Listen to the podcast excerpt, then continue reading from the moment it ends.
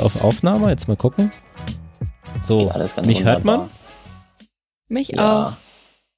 Boah, wir haben Ausschläge. Sehr gut. So, warte mal, jetzt müssen wir mal gucken. Was? Hautausschläge. Die kriege ich jetzt gleich auch. Ah, Also die zweite Spur sieht noch sehr, sehr. Ja, ja, die Marie muss mal was sagen. Die sagt Hallo. die ganze Zeit nichts. Ja. Ja, ich will euch nicht die ganze Zeit unterbrechen. Nee, alles gut. Ich muss Dann sagt ihr nachher Gesprächsregeln. Nee, nee, haben wir nicht. Also. Ah, okay. So, Der die drehe ich jetzt mal noch ein bisschen lauter. Zack, zack, zack. Jetzt brummt's natürlich. Aber das geht doch, oder? Ja, ich weiß es jetzt nicht. Also wenn du nachher in schallendes Gelächter ausbrichst, dann äh, wird's vielleicht noch mal ein bisschen schwierig. Ich bin eher der stumme Lacher. Also, Nicht am Kabel ziehen, bitte. Sorry, So. Ja, jetzt hat. ich bounce nur so gerne auf meinem Ball. Ja. Aber Marie sitzt hier auf einem Ball und äh, hüpft die ganze Zeit äh, auf und ab nebendran und äh, das Kabel schlägt auf die Tischplatte. Gut. Wir haben den 23.10.2019. Mittlerweile eine Stunde äh, nach geplantem Sendungsbeginn. So. Hallo und herzlich willkommen bei Club of Nerds. Hallo. Der hallo. Justin ist auch noch da. Ja, der Justin, der Göpperator der Herzen, ist wieder da und äh, Leon hört sich ja heute komisch Titel, Den an. sollten wir ändern. Was? Das ist ein grausamer Titel, den sollten wir ändern. Ja, da musst du irgendwas machen, dann nennen wir dich der Waschbär oder wie auch immer. Musst dir nur was überlegen. Überleg dir einen neuen Titel. Ich. Mein Titel ist Justin. Langweiler. Ja, äh, wir haben einen ähm, Alternativ-Leon. Jo. Und zwar äh, ist der Leon heute leider verhindert und ähm, hat irgendwie ganz viel zu tun. Und deswegen ist heute hier die Marie. Ich studiere zusammen gerade mit der Marie äh, Wirtschaftsingenieurwesen in Augsburg. Und ähm, hab mit ihr eigentlich immer meinen Podcast in der Mensa gemacht, nur ohne Aufnahme und ganz viel gequatscht. Und äh, zwischen den Lernpausen und so. Und deswegen äh, ist die Marie heute da und einen weiteren positiven Nebeneffekt hat das Ganze, weil dadurch unsere Frauenquote mal ein bisschen nach oben geht. ja. Ja. Wie hat einer die Sendungsnotizen? Ich bin jetzt so aufgelöst gerade durch die äh, Aufnahme. habe ich die. Ja. Also ich Ich bin jetzt, warte mal, dir. ich mache jetzt mal hier Wire mal aus, weil äh, sonst tickert hier Wire durch die Gegend. Ähm, Also habe ich dir gerade den Sendungslink geschickt. ja, ich mache das trotzdem jetzt einfach zu. Zack. Weil, äh, also die Marie hat das, glaube ich, auf ihrem Tablet auch. Und ähm, ansonsten musst du. Nee, du halt musst es mir nochmal schicken. Ja? Also, weil du Kannst auch hattest mir das nur über. rein. Wie bitte? Vielleicht. Ja, also, äh, Also professionell 20 wie eh und je hier, Signal. total gut vorbereitet. Ich kann ja mal ganz kurz sagen, wir haben jetzt 48 Minuten gebraucht, um Ultraschall auf Reaper zusammen mit Studio Link zum Laufen zu bringen. Das waren Ähm, gerade drei äh, fachchinesische Begriffe, die niemandem was sagen, der uns zuhört. Ja, also falls einer selber podcastet, dann versteht das. Ähm, war sehr, sehr schwierig, die Technik äh, aufzusetzen. Schwerer als sonst. Ganz, ganz arm. Ja, ich, ich weiß, das ist arm, aber du hast immer gesagt, äh, wie Tim Prittloff, der hat auch immer leid. Technikprobleme. Du tust mir wahnsinnig leid, Martin. Piep. Ja, mehr sag ich dazu nicht. Also wenn, dann bitte mit Soundboard und danach so ein, so ein Ach Martin, dich doch einfach. Ja, scheiß ich Geld? Ja, Soundboard ist teuer, okay? Also, wenn du mir das Ist ja schenken so, möchtest als- zu Weihnachten, gerne. Was kostet Okay. sowas? Ja, äh, Martin weiß nicht mal Preis, oder? Aber Hauptsache Klappe groß. Ich weiß echt nicht, was es kostet. Was kostet das? Wir hatten Justin. doch schon äh, gefunden, dass in Ultraschall, in der Software zum Aufnehmen von zum Beispiel Podcasts, ein Audio, ein, ein, ein Clipboard ha, Ja. ähm, integriert ist. Ja, in, integriert, aber das heißt ja noch nicht ähm, viel. Naja, wenn es integriert ist, dann gehe ich mal davon aus, dass man es verwenden kann. Ja, weiß ich jetzt nicht, ne? Äh, mir fällt übrigens gerade auf, dass die Tonspur von der Marie sehr, sehr klein ist. Das heißt, Weil ich euch aufmerksam zuhöre. Ah, haha. Das liegt ja dran, dass ich nicht. Oh Mann, das ist echt böse. So.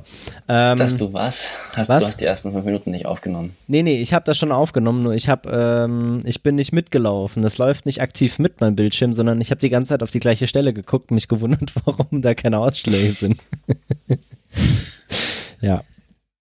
Gut, Okay. äh, Justin, helf mal mit. Äh, was war denn der erste Punkt, den wir heute besprechen wollten? Habt ihr jetzt die, ich habe euch den Link doch geschickt. Macht Ja, doch aber mein auf. Handy ist fast leer und Wire habe ich auf dem Laptop ausgemacht, damit ich eben nicht. Ja, und Signal äh, habe ich dir auch noch den Link geschickt. Ja. Kannst du ihn per Mail schicken? ich habe mein Handy auch am Strom hängen. also du hast Signal nicht auf dem. Doch, aber da müsste ich jetzt zum Handy laufen, damit ich das Ach Mensch. aktivieren kann, dass ich es auf dem iPad nutzen kann. Ja, Also du musst Signal auf dem iPad über das Handy bestätigen? ja, weil ich keine SIM-Karte im iPad habe. Aber Es das hat gibt doch ja für WLAN. Signal keinen kein App-Tablet-Client, gibt's ja nicht. Gibt's nicht. Nee, Nein, gibt's nicht. Da, da weiß dann erstmal Wire zu schätzen. Ja, wollte gerade mal sagen, was ist denn das für ein Scheiß? Marie, lad dir Wire runter. das geht okay, ja gar dann mache nicht. ich das jetzt. Das ist ja schrecklich, ey. Wir, haben, wir haben 2019 und trotzdem denkst du echt, du lebst in der Steinzeit. Also das ist echt der Hammer. Warte, Martin, du könntest jetzt Wire kurz aufmachen, den Link öffnen und wieder zumachen. ist es das hier? Mit diesem geschwungenen genau, W? das ist Wire, ja. Also es ist immer schön in einem Podcast, äh, dass, dass man sagt, ist es das hier? Ja, sorry. Ah, alles gut, alles gut. Ähm, ja, ich weiß auch, worüber ich reden wollte, und zwar äh, über Hitler. Martin, Krasser Einstieg. Noch einen Nachtrag von letzter, Grund, ne, letzter Folge und wäre es möglich, dass du deine Shownotes öffnest? Ja, bin schon dabei. Danke. wir wollten einen Nachtrag bringen zu Die Ozeane sind voll. Das Oh, war der Alternativtitel.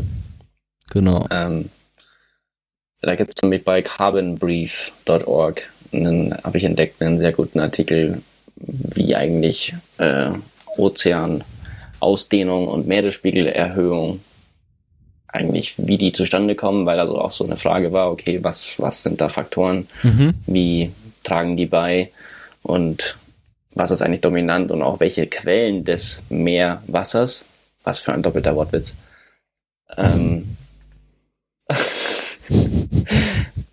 sind eigentlich äh, ausschlaggebend. Also ob es jetzt zum Beispiel das Grönlandeis ist Mhm. oder Arktis abschmelzen oder Antarktis oder quasi äh, Ausdehnung, weil wärmer und so, das ist alles drin. Also Ja. haben wir verlinkt und ähm, kann man sich, wenn einen das interessiert, mal anschauen.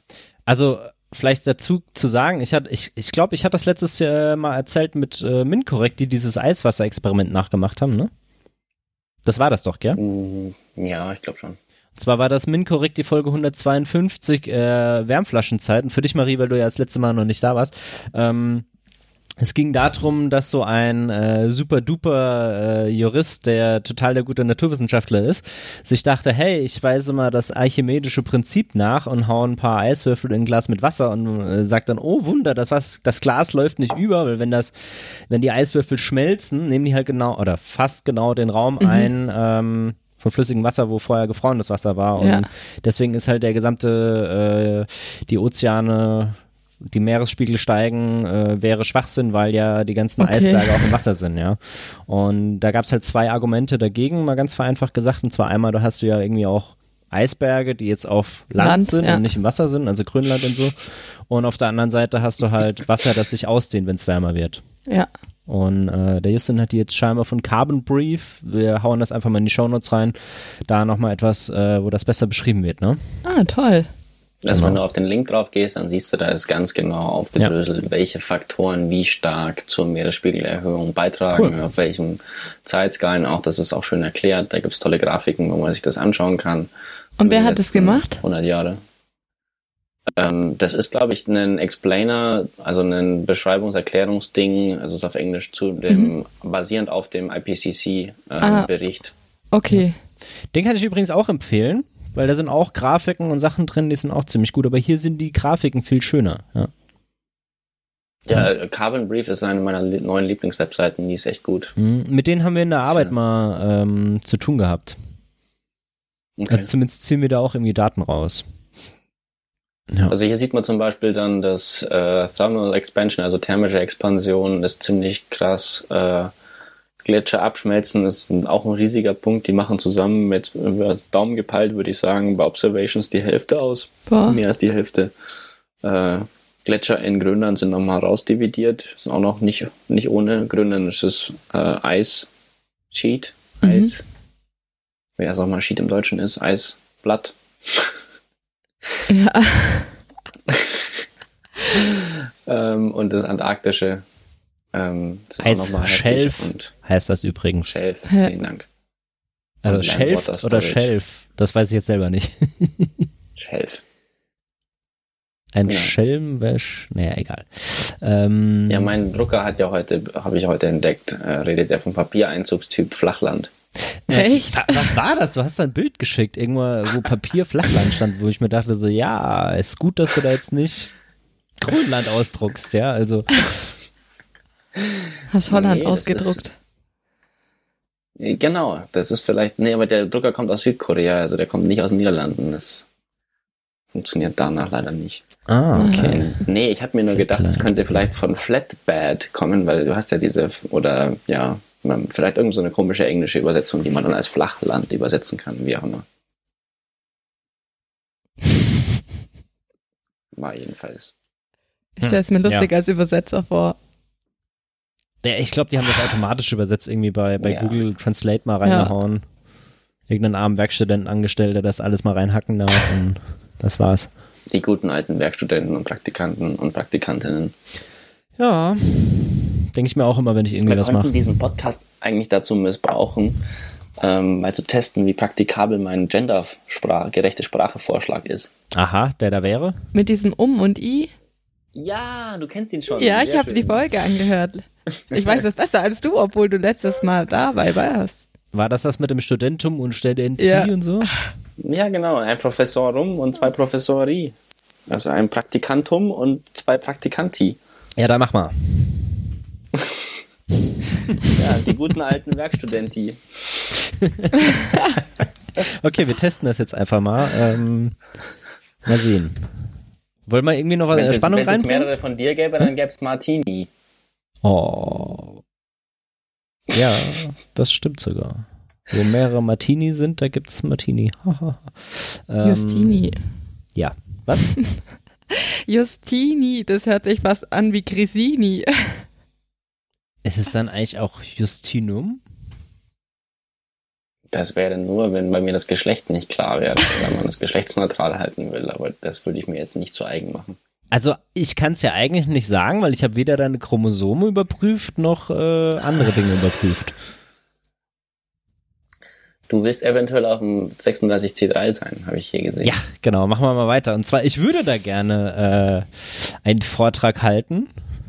Habe jetzt mal drei in der Pipeline. ähm, Wann ist die Frist? Äh, ja, drei Tage. Oh, okay. Ja. Für den Abstract. Ja, für den Abstract, genau. Okay. Und äh, der Vortrag ist ja dann erst zwischen Weihnachten und Neujahr. Und ähm, also bis zum 26.10. muss man eingereicht haben und dann kriegt man äh, bis irgendwann Mitte November Bescheid. Mhm. Und dann mal, äh, mal sehen, was da rauskommt. Würde mich natürlich sehr Ja. freuen, wenn das klappen würde, weil das diesjährige Thema vom äh, Chaos Computer Kongress, also 36C3 ist der 36. Chaos Computer Kongress. Und Chaos Communication Congress. Ach, Chaos Communication, hast recht, ja genau. Stimmt, hast recht, sorry. Und äh, das diesjährige Thema ist äh, Resource Exhaustion, was auf der einen Seite Rohstofferschöpfung heißt und auf der anderen Seite auch ein Begriff für, ähm, ich glaube, einen Angriff oder war das einfach nur ein Fehler in einem IT-System ist? Ich glaube, es ist ein Angriffsvektor von IT-Systemen. Und deswegen ist das äh, ganz schön, weil die halt ähm, natürlich irgendwie einen IT-Fokus haben, aber auf der anderen Seite jetzt auch gesagt haben, hey, wir wollen Nachhaltigkeit und ähm, diese Themen eben aufgreifen. Genau. Ich finde das sehr schön, dass du das jetzt äh, hier pre-announced und dir damit selber dich dazu zwingst, das zu tun. Nee, ich mach das. Also äh, ich reiche den Abstract auf jeden Fall ein und dann mal schauen, was dabei rauskommt. Ich meine, äh, kann ja auch sein, dass sie sagen, ey, was denn das für ein Lappen, ein komischer Typ, der nach Fisch stinkt, ja, den nehmen wir nicht. Ähm, dann ist es halt so. Aber einreichen werde ich auf jeden Fall was und ähm, dann mal schauen. Ja, hast du schon eine konkrete Idee? Also ich habe drei konkrete Ideen. wow. ähm, und zwar, also ich habe vorhin mit Justin nochmal drüber geredet, äh, habe da auch die Texte vorbereitet, kann ich ja nachher auch mal zeigen. Ähm, also einmal so einen halbstündigen Talk über die Basics, wo ich eben auch von unserem Studium beeinflusst eben mal so ein komplettes Ramp-up mache über das Thema äh, Rohstoffe, Rohstoffgeografie, Rohstoffstrategie, also wo kommen die Rohstoffe her, Bergbau, Verarbeitung und so weiter, also die gesamte Wertschöpfungskette einmal durchrassel und dann eben auch über, ähm, ja, auf Punkte eingehe, wie welche Länder sind wichtig, ähm, wo gibt's M-Pacer, also einmal so ein rundes Paket macht, dass man so ein Begriffserklärung bekommt auch und so, so einen, einen ersten Eindruck von dem gesamten Feld bekommt, dass man eben auch Dinge einordnen kann und äh, eben auch wichtige Begriffe mal einführt, also unterschiedliche Ressourcen, Reserven, statische Reichweite, was bedeutet das und solche Sachen. Und äh, das wäre nur eine halbe Stunde, eben so wirklich ein, so ein Foundry-Talk. Und äh, Thema zwei wäre dann äh, Rohstoffkritikalität. Mhm. Da würde ich unsere Seminararbeit missbrauchen. Was? ja, Justin, ich habe mit der Marie zusammen nämlich äh, die Maß, also die Seminararbeit äh, über die drei TG-Materialien, also ähm, Gold, Tantal, Wolfram und Zinn? Tan ja, Zinn. Ja, genau. äh, gehalten. Wir dürfen die Ingrid nicht vergessen. Stimmt, die Ingrid war auch dabei und, ähm, und noch irgendwie jemand, oder? Nee, wir nee, waren, waren zu dritt. Ach, das war, da waren wir nur zu dritt, stimmt, genau. In dem anderen waren wir mehrere. Und ähm, ich hatte ja auch in meiner Bachelorarbeit so eine Kritikalitätsanalyse mal gemacht und deswegen, ähm, ich finde das eigentlich ein recht interessantes Vorgehen, da quantitativ ähm, evidenzbasiert und auch objektiv an das Thema ranzugehen und das mal zu bewerten und wollte das einfach vorstellen als Möglichkeit, um hier auf Versorgungslücken und Engpässe hinzuweisen. Das passt ja ganz gut zu diesem Resource Exhaustion. Und das dritte Thema wäre dann das aus meiner Masterarbeit, äh, Rohstoffhandel und äh, Spekulation im Rohstoffhandel. Mhm. Und da würde ich dann eben diese Meta-Analyse, die ich jetzt gerade mache, auch vorstellen und eben die Ergebnisse, die ich bis dahin dann habe, was dann natürlich auch dazu sorgt, dass ich bis dahin Ergebnisse brauche. Sehr gut. Ja. ja. Das denke ich wäre ganz interessant und ja, mal schauen, was dabei rauskommt. Wie ist es dann genau? Man hält dort einen Vortrag oder? Genau, also der wird online gestreamt und ah, dann okay. gibt's eben dort ähm, cool. so diese TEDx, falls mhm. ihr das versagt, Vorträge, so in die Richtung, also auf einer Bühne und da hält man halt einen Vortrag, genau. Und wie lange? Das kann man sich frei aussuchen, ah. aber normalerweise geht's so eine Stunde lang. Okay. Also, oder Justin gibt auch ein paar, die länger sind. Es wird dir ein Slot quasi vorgeschlagen mhm. und dann kannst du sagen, nee, das ist ein bisschen kurz der Slot, da brauche ich einen längeren oder soweit ich weiß und Genau. Ich glaube, die kürzesten Slots sind irgendwie eine halbe Stunde inklusive Fragen mhm. und die längsten sind irgendwie eine Stunde und dann gibt's, oder auch 20 Minuten, weiß ich gar nicht, ob es so kurze sogar gibt, aber ich glaube halbe Stunde, dreiviertel Stunde oder mhm. Stunde. Also es gibt auch länger als eine Stunde. Habe ich ah. auch schon gesehen. Ja. Aber es ist eher selten, ja. also. Ja. Und würdest du auch hingehen, wenn du keinen Vortrag hältst? Ah, wenn ich ein Ticket kriege, auf jeden Fall. Ja, okay. Ja. ja. die Tickets sind heiß begehrt, das ist Richtig. relativ schwierig. Ah, okay. Ja, es sind tausende Leute, die da normalerweise hinwollen und es ist immer ein bisschen schwierig, dein Ticket zu bekommen, wenn du nicht im CCC bist. Ja, ich glaube, selbst wenn du im CCC bist, ist es inzwischen so, dass es dann nicht, äh, nicht leicht ist. Ja, aber die, die haben ja Kontingente. Also das ist schon nochmal besser. Wie würde man da rankommen? Zum CCC, wie man damit, also muss Also ja, an das Ticket meine ich jetzt konkret. Wenn ich nicht CC Mitglied bin. Also gibt es so eine Webseite, ah, wo du okay. buchen kannst, ja. Ja. ja. Genau. Und ja, dann muss man schauen. auch noch um die, um die Unterkunft kümmern und das ist halt schon gnadenlos ausgebucht, schon jetzt. Äh, also. Ja, aber die haben für 10 Euro, machen die eine Unterbringung irgendwo. Also wahrscheinlich halt irgendwie, ja, hier die Besenkammer, kannst deinen Schlafsack reinrollen. ähm, und das werde ich wahrscheinlich nehmen. Cool. Ja, ist halt ein bisschen kacke, wenn du einen Vortrag hältst und dann irgendwie die Nacht vorher in der großen Turnhalle mit irgendwie einem Haufen Leuten äh, schläfst, aber. Also machst halt Couchsurfing oder hast dich in einem Bekanntenkreis um, da gibt es doch bestimmt jemanden, der in Leip Leipzig ist. Also ich habe ja auf den Dennis spekuliert, das ist ein ehemaliger Arbeitskollege von mir, der ähm, mit mir zusammen bei Fraunhofer gearbeitet hat. Und der hat die ganze Zeit in Leipzig gewohnt, aber der wohnt seit einem Jahr jetzt in Aschaffenburg. Oh. Ja. Ah. ja. Und ansonsten gibt es halt noch die Möglichkeit, ja, das ist aber, also bei, bei Verwandten von äh, meiner ominösen Frau gibt's, ähm, gäbe es eigentlich die Möglichkeit, da zu übernachten, aber nachdem äh, die da keine Zeit hat, kann ich die leider nicht so wirklich wahrnehmen. Ja. Aber mal schauen. Ja, du wirst eine Lösung finden. Du ja, denke ich auch. Wann findet er nochmal statt? Kaffee trinken. Sorry, Justin, was hast du gesagt? Wann findet er nochmal statt? Wann findet der nochmal statt? Der findet zwischen Weihnachten und Neujahr statt. Okay, also zum Zelten zu kalt. Genau, ja. Das machen die aber, die haben da auch äh, Zelter und äh, mit dem Wohnwagen, haben sie einen Wohnwagenpark. Ja gut, also Wohnwagen, Wohnwagen ist ja jetzt nicht so der Stress, aber Zelt ist ein bisschen frisch, finde ich jetzt. Die haben noch da Strom, dann machst du dir eine Heizung rein. Mit Down-Schlafsack geht es schon. Ich kann ja auch ein Iglu bauen, ja, okay. Ja, kannst du. Wieso auch nicht? Wenn es Schnee gibt, aber das hat eine andere Frage an. ja, genau. Ja, vor allen Dingen laufe ich dann über den gesamten Parkplatz erstmal mit der scheiß Schneeschippe rum, bis ich genug äh, Schnee zusammen habe, um dann Iglo zu bauen, ja. Also, ja. Ja, aber du wärst der Hit. Ja, da, das wäre cool, ja. Mhm. Das stimmt allerdings. Ich kann ja, kann ja eine Eismaschine mitnehmen. Die Martin-Lache, die ist goldig. Ja, bin ich dann nach einer Woche auch mal fertig, die Blöcke zu machen, damit ich dann ein Iglo bauen kann. Das wäre aber dann, das wäre aber dann maximal transparentes Iglo. Ja, haust du nochmal mit dem Hammer drauf, dann hast du auch ein bisschen ähm, Kongrenzen drin. Du könntest quasi verdeutlichen, die, die Idee, dass man nichts zu verbergen hätte, ist ziemlich absurd mit deinem transparenten Iglo. Ja, stimmt, ne? Da, da kann dann keiner mehr sagen, dass äh, hier alles intransparent und so, ne? Das ist dann die volle Transparenz, ja. Und wie unser Maßen und die gesamten Innenminister immer sagen, wenn du nichts zu verstecken hast, musst du ja auch, äh, ne? Also, nee, wie, wie sagen die das immer? Die sagen doch immer, äh, wenn du nichts zu verstecken äh, hast, musst du ja nicht verschlüsseln oder so, ne? Ach so, ja. Also, Irgendwie in die wenn du nichts zu verbergen hast. Sowas, ja. ja. Stimmt ja dann auch. Jetzt ist gerade Präsidentschaftswahl, oder wie?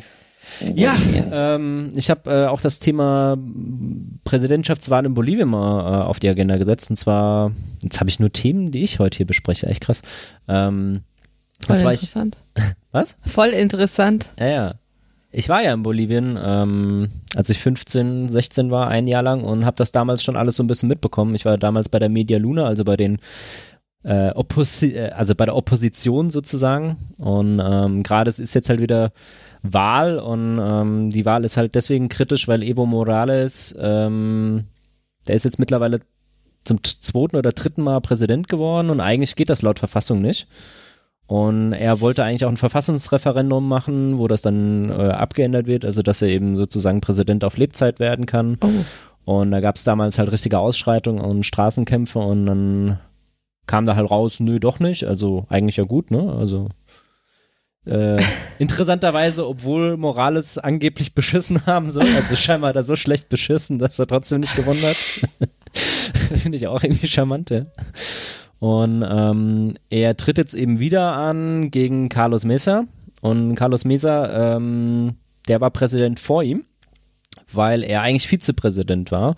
Und es ist ganz interessant, weil äh, Mesa ist ein ehemaliger Journalist und mhm. Autor und der hat, als er äh, gewählt wurde zum Vizepräsidenten, gesagt, er wird niemals das Militär gegen seine eigene Bevölkerung einsetzen. Und äh, weil der Präsident abgetreten ist, damals in seiner Amtszeit, äh, wurde er zum Präsidenten, zum Interimspräsidenten.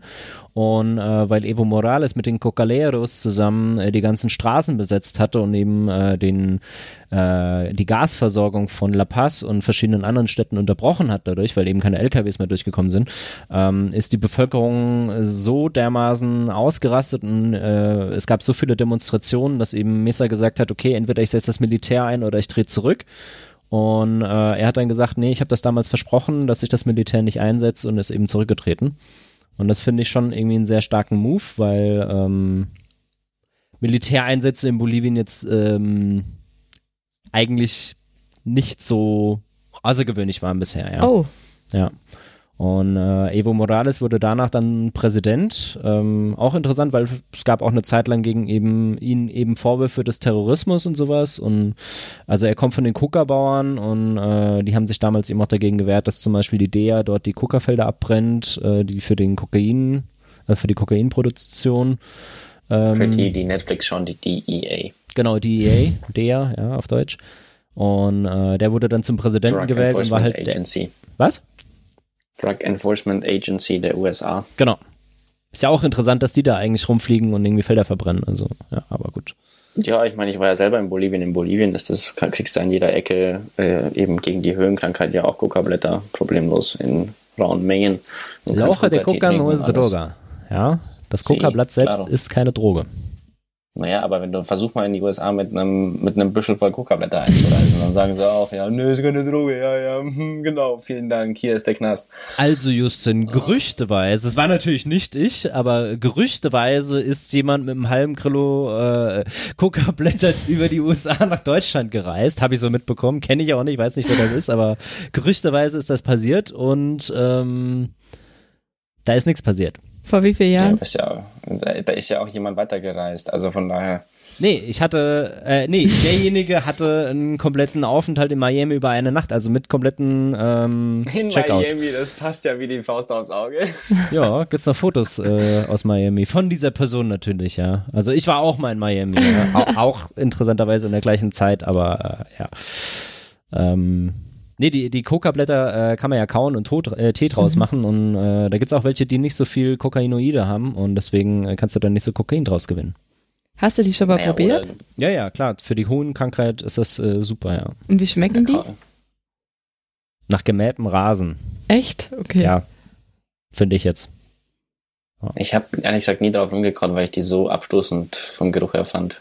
Nee, das drauf rumkauen ist eigentlich ganz geil. Das ist besser als der Tee. Der Tee schmeckt scheiße, aber die Nee, ich Coca-Blätter und dann die Siffe rein und rausziehen. Also du packst dir die in die Backe und sabberst einmal durch und Mhm. schluckst dann die Sabber runter und das ist dann ganz gut. Aber das Coca-Blatt wird nachher wieder ausgespuckt, oder? Genau. Ja. Ja. Das ist wie so Kautabak, du ziehst da Mhm. öfters mal die Spucke durch und wenn das halt durch ist, also du packst da immer mehr rein, deswegen haben die immer so einen Bobbel in der Backe Okay.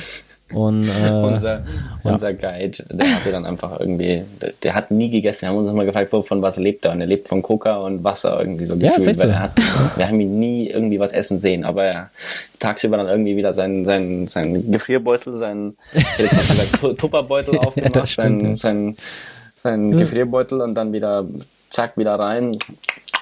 Und dann halt ab in die Backe damit und wir Ja. so, jo, und das hält jetzt dann wieder für zwei Stunden. Er so, nö, ich bin nicht hungrig, ich habe ja Coca. So, ja okay. und, und packst dir noch ein bisschen äh, verbrannte Bananenstauden rein, also Kalium glaube ich ist das, damit das richtig schön rausgelöst wird und dann geht's ab, ne?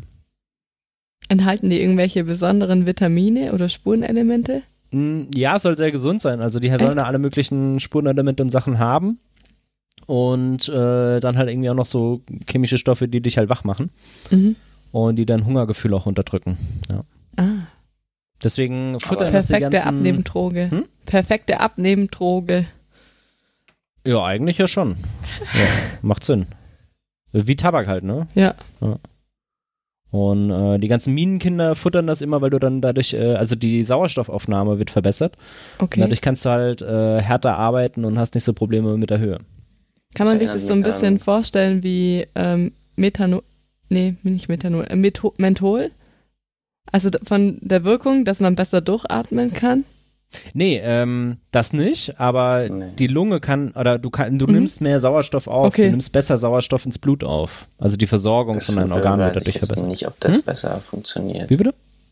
Das weiß ich jetzt nicht, ob das ein psychologischer Effekt ist oder ob das ein physikalisch Stoffwechseleffekt ist. Weil es kann sein, dass es sich einfach, dass du mit den Effekten weniger zu kämpfen hast, mental, aber sie immer noch genauso da sind. Ähm, weiß ich Weil jetzt du sicher jetzt nicht. mit dem Coca dein Hämoglobin verändern würdest, dass es besser Sauerstoff aufnimmt, das ja müsste man mal in der Erfahrung recherchieren. Ja, wäre interessant auf jeden Fall, aber ähm, ich dachte jetzt schon, dass es ähm, ja, dass es da zumindest so gut wirkt, dass du halt hm. Also ich weiß nur, dass die das halt bei schwerer Arbeit in der Höhe einsetzen und dass es wirkt, Ja. aber ähm, ob das jetzt ich dachte immer, das verbessert wirklich die Sauerstoffaufnahme. War ich jetzt fest davon überzeugt. Aber kann auch sein, dass ich einfach so indoktriniert wurde Mhm. über das Jahr hinweg, dass, äh, ja, Ja, Keine ich wüsste jetzt nicht, wie du das unbedingt direkt voneinander unterscheiden kannst. Wenn du da jetzt nicht medizinische Tests machst. Aber Also es gibt ja medizinische Tests dazu, aber da müsste ich jetzt nochmal nachgucken. Kann ich vielleicht bis zum nächsten Mal nochmal nachgucken. Ja. Ja, anyhow, auf jeden Fall, wir sind ja eigentlich über die Präs- Präsidentschaftswahl gekommen. Und die war jetzt auch schon die erste. Und äh, was heißt Ja. denn die erste? Hm? Wie viel haben sie denn? ja, ja, wird so oft gewählt, bis EU gewinnt. ähm, also die erste. europäischen Verträgen. Ja, nee, also die haben ja so ein bestimmtes Wahlsystem. Und zwar, ähm, wenn, jetzt muss ich es gucken, ob ich es hinkriege, und zwar, wenn der zweite Kandidat nur 10% Abstand zu dem ersten hat oder sowas, dann geht's in die Stichwahl. Ganz normales Präsident, präsidentiales System, ja. Genau. Und wie viel standen zur Wahl? Insgesamt? Fünf oder sechs oder Okay. so. Und ähm, Mesa hat irgendwie, ich glaube, 38, Komma irgendwas bekommen. Und Evo hat 45 irgendwas bekommen. Und das war, als 89 Prozent der Stimmen ausgezählt wurden, waren Mhm. in der Schnellauszählung. Und dann haben sie auf einmal äh, wundersame Weise äh, abgebrochen auszuzählen. Und Evo hat gesagt, ach, ich gewinne ja eh. Weil die restlichen Stimmen, die jetzt kommen, sind alle aus dem Hochland und die wählen mich ja eh alle. Und hat sich praktisch dann gesagt, ja, ich bin jetzt wieder Präsident. Und dann kamen halt irgendwie die, die Wahlbeobachter, äh, weil da gibt's ja auch so, also wir haben ja die OSZE für Europa. Und da gibt's gibt's halt ein Pendant dazu, OEA oder sowas, in Amerika, also Südamerika. Und die sind halt gekommen und haben gesagt, äh, Alter, uncoole Aktion, was ist da los? Bitte mal aufklären und so. Und ähm, ja, jetzt sagt halt die Opposition Stichwahl und Evo sagt halt, nö. Und dementsprechend gehen die jetzt halt gerade alle auf die Straße, brennen irgendwelche Sachen ab und ja. Ja, und vor kurzem waren, ich glaub, waren Millionen von Menschen auf der, auf der Straße, um gegen die Gesetzgebung zur Amazonas-Regenwaldabholzung zu demonstrieren und den mangelnden Schutz In des Bolivien? Regenwalds. Mhm. Ja, genau. Ja. Also das, sie, sie fackeln nicht nur Sachen ab, sondern sie demonstrieren auch für, für den Regenwald. Ja, also Ach das, so. das ist ja auch schon Land, länger. Was sogar also, selber Regenwald hat. Also das kann man mal dazu sagen. dass Bolivien selber Regenwald hat. Oder was meinst du Ja, jetzt? aber es, ich finde, es wird immer so oder häufig so dargestellt nach dem Motto, ja, die Länder, die Regenwald haben, die, da will die Bevölkerung alle immer, dass abgeholzt und genutzt wird. Aber Mhm. das ist nicht so clear cut. Nö, ist, also in Bolivien war das aber schon immer so, dass die sehr, ähm, sehr eigentlich auch, also ein Teil von Bolivien hat immer sehr auf äh, Regenwald und Co. geachtet. In meiner Wahrnehmung, aber das liegt halt natürlich daran, dass ich halt immer bei den Oppositionellen ähm, war, das ganze Jahr. In meiner Wahrnehmung waren das vor allen Dingen halt die Oppositionellen, die halt meistens auch ein bisschen reicher sind und du hast halt ganz oft ähm, so das Vorurteil gegenüber den Indigenen, äh, die halt früher mal sehr naturnah gelebt haben, aber mittlerweile halt das halt nicht mehr tun in vielen Fällen. Und da war halt oft das Vorurteil da, dass die halt äh, nicht nachhaltig oder halt sorgsam mit der Umwelt umgehen. Ja. Okay. Also war mein Eindruck einfach auch von dem, äh, wie dort teilweise. Also, nee, kann man auch nicht verallgemeinern. Kommt immer auf die Personen drauf an. Und da gibt es solche und solche in, in allen Bereichen. Aber es gibt einige, die da auch für äh, Naturschutz eben dort auf die Straße gehen. Und das finde ich eigentlich auch erstaunlich, weil es ja doch immer noch ein recht armes Land ist. Ja, das stimmt.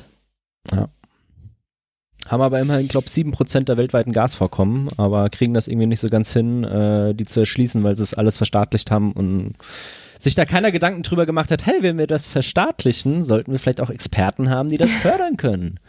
Ohne Scheiß. Ja. Captain Obvious kam vorbei.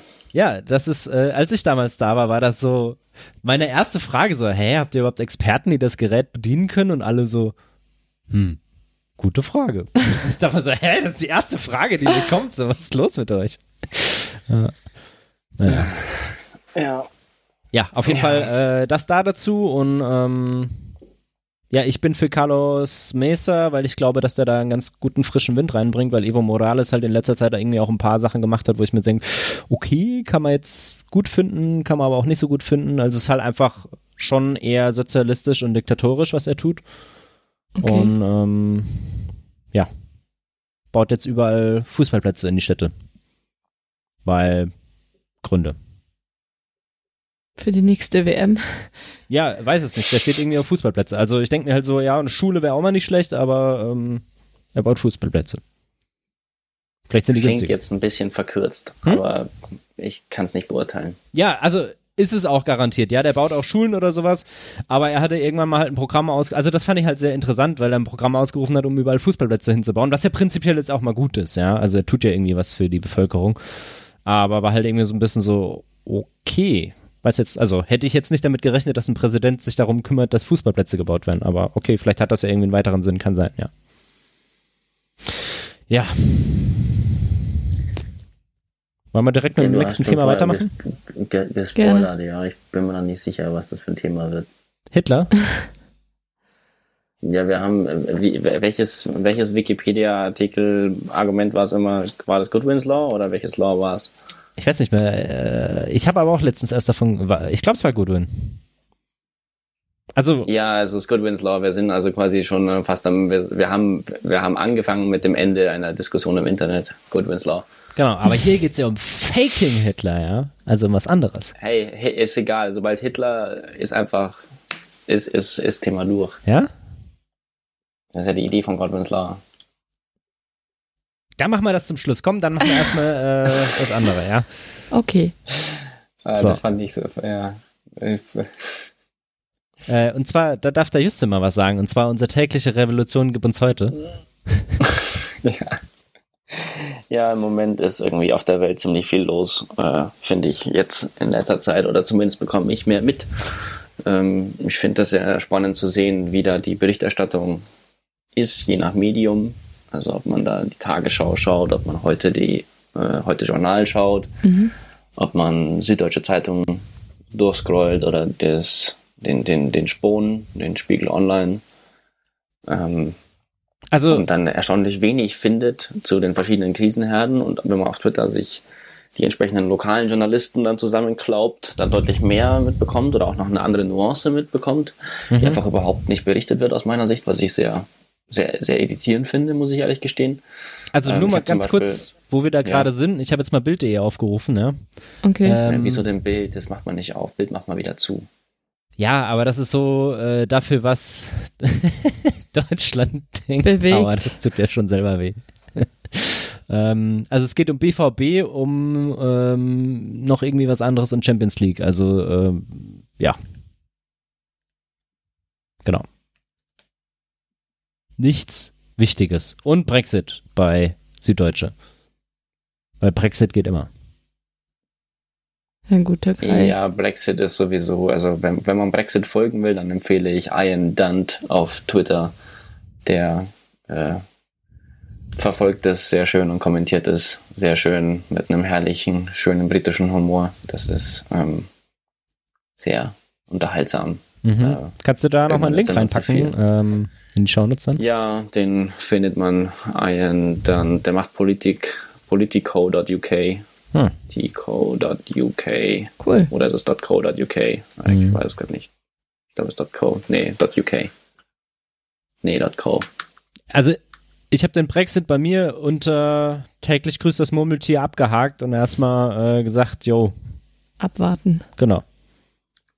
Ja, ich fand es ganz spannend, weil man, in- in- finde ich zumindest, in, ähm, im Brexit irgendwie sieht, wie Politiker Parteipolitik machen und, und, und politische Spielchen spielen, während das, was sie, worüber sie das eigentlich spielen, eigentlich die Zukunft ihres Landes und ihrer Bevölkerung ist, was ich extrem unverantwortlich finde. Aber ähm, so ist das halt in Großbritannien gerade. Also man muss da ja auch nochmal einhaken und sagen, das ist ja die direkte Zukunft, weil da, da, wir reden ja jetzt nicht irgendwie über einen Klimawandel, der halt irgendwie eigentlich auch schon da ist, aber wo er in der Wahrnehmung irgendwie noch zehn Jahre weg ist, sondern da geht's ja darum, was in den nächsten Monaten passiert. Ne? Also das ist ja nochmal das Schockierende. Ja, oder in acht Tagen. Ja, ja, genau. Stimmt. Alter, in ach, also Dann das ist schon der ja verrückt, 31. Ja. Krass. Ja, oder was es ist, keine Ahnung. Doch, 31. Oktober. Stell dir mal vor, in acht Tagen würde sich entscheiden, ob Deutschland noch in der EU ist oder nicht. Das wäre irgendwie schon krass. Ja. Nee, das, der, die Entscheidung ist schon durch. Also falls jemand das Brexit-Update will, ähm, Boris Johnson hat ja dann diesen, diesen Deal Naja. vorgelegt im Parlament in der zweiten Anhörung. Das Parlament hat da sich davor aber dazu entschieden, ein Amendment bzw. ein, ein extra Gesetz zu erlassen, was heißt, dass der Deal erst in Kraft treten kann, wenn die gesamte Gesetzgebung, zu, die zu dem Deal gehört, also die den Deal implementiert, wenn die abgeschlossen ist. Und erst dann kann der Deal in Kraft treten. Und dann ha- hatte Boris Johnson und die Regierung halt gesagt, hey, ist uns fuck it egal, wir machen jetzt in drei Tagen hier toughes Programm und dann haben wir die Gesetzgebung beschlossen und dann den Deal. Und das, also, ist halt völlig albern. Also, da hat jemand ausgerechnet, dass das Tierschutz, äh, wildes, wilde Tiere Tierschutz Zirkusgesetz länger debattiert worden ist als äh, die gesamte Gesetzgebung des Brexit-Prozesses dann. Okay, das wäre echt krass. Ja, richtig heftig, ey. Und Oh äh, dann hat das Parlament abgestimmt, quasi, ob sie in der zweiten Lesung von dreien den Deal von Boris Johnson jetzt einfach mal weiter mittragen wollen. So könnte man sagen. Haben sich die MPs mit 329 zu 299 Stimmen, glaube ich, dafür entschieden. Sehr knapp. Mhm. Ähm, und die haben ja auch zwei Lager, und zwar zweimal zwei Lager. Also sie haben quasi, also oder ein paar mehr. Sie haben die Tories, sie haben die Labour und äh, die Lib Dems, also Liberal Democrats und äh, so. Aber sie haben innerhalb dieser Parteien auch noch äh, Remainer und Leaver. Und die sind halt auch nicht immer die gleichen und mit unterschiedlichen Beweggründen. Und das ist ein einzig, also es ist ein, ein, ein, ein Clusterfuck vorm Herrn, könnte man das formal juristisch nennen, was die da in Großbritannien gerade haben.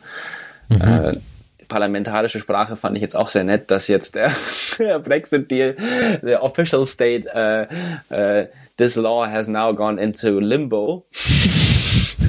Okay.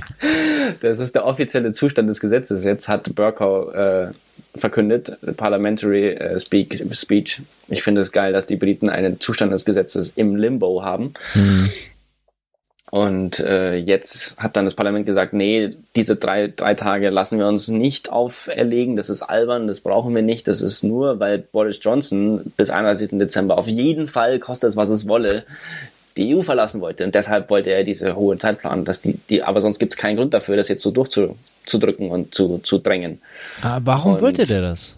Ja, weil das den Wählern weil versprochen das hat. sein zentrales Wahlversprechen ist, weil er gesagt hat, I want to get Brexit done or getting Brexit done.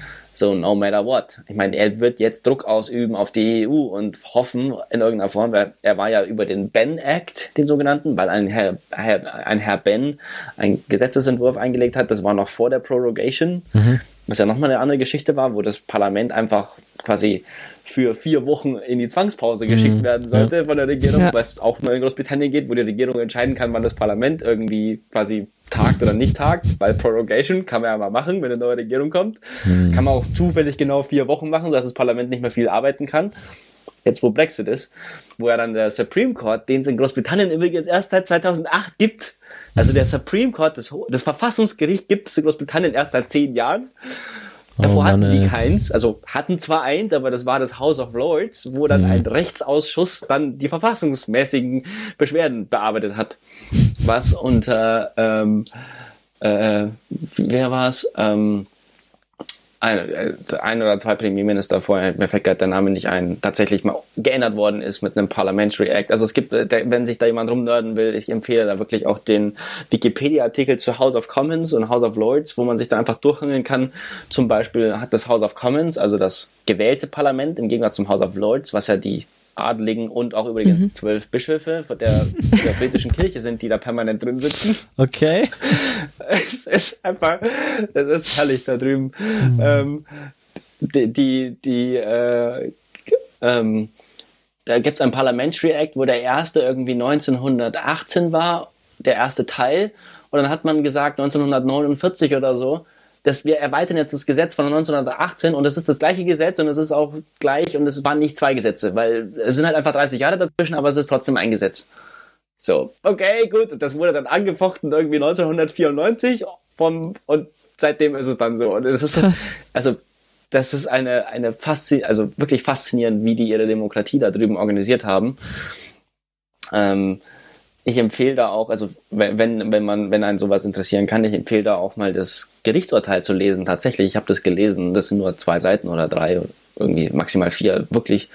Ähm, wie das Verfassungsgericht beschlossen hat, warum die Prorogation, also diese zwangsweise Aussetzung des Parlaments, da darf das Parlament nicht tagen, ähm, von Boris Johnson, warum die in der Form äh, gar nicht eingetreten ist und dementsprechend rechtswidrig irgendwo war oder rechtswidrig war. Und wie sie quasi von vor 300 Jahren hat das Parlament und so entschieden, dass der König zwar das kann, aber nicht das und dass das die Rechte des Parlaments sind und das greifen wir jetzt auf in unserer Tradition.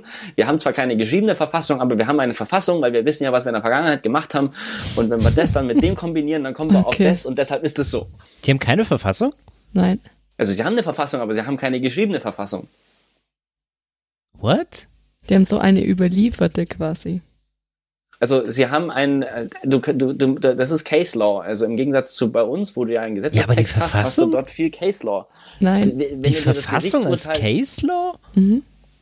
Ja, du kannst, äh, äh, wenn ich empfehle wirklich, den, den, das Urteil zur Prorogation des äh, englischen Verfassungsgerichtes wie schon gesagt, der, der Gericht, das Gericht ist zehn Jahre alt. Ähm, Moment, Moment, Moment, Moment, Moment. Also das Gericht das Case Law eigentlich begründet gibt es seit zehn Jahren. Und was haben die davor Nein, gemacht? Das Case Law gab es davor auch schon, aber es war im House of Lords. Es gibt ja zwei Kammern des Parlaments ah, ja, okay, in Großbritannien. Es gibt mhm. das House of Commons. Ja, ja. Mhm. Commons wie der Pöbel mhm. quasi, die Leute, die wählen dürfen. Und dann gab es das House of Lords, wo die ganzen Lords und Ladies drin sind, mhm. die, die, die Grafen mhm. und äh, hast du nicht gesehen. Krass, ey. Und eben zwölf Bischöfe.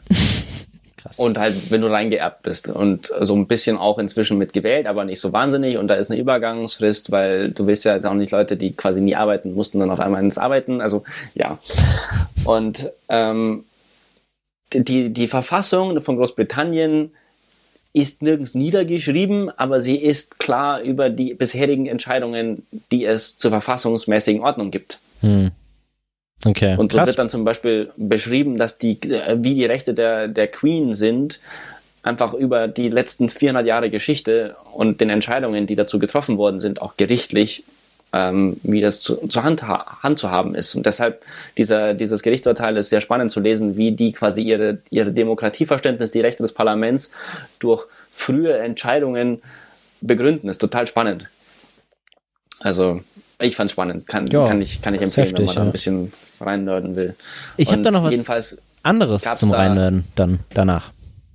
Jedenfalls gab es dann den, die, diesen Ben Act, äh, der den Prime Minister äh, dazu gezwungen hat, die, also sie haben wirklich ein Gesetz gemacht, wo sie wörtlich reingeschrieben haben, wenn es keinen, äh, keinen, keinen ähm, abgeschlossenen vorhandenen Deal gibt bis zum 18. Oktober, dann muss der Premierminister diesen Brief, der im Gesetz wortwörtlich drin abgedruckt stand, mhm. an die EU schicken. Bis zu dieser Uhrzeit, um mhm. okay. eine Verlängerung zu ja. bitten im Brexit-Prozess.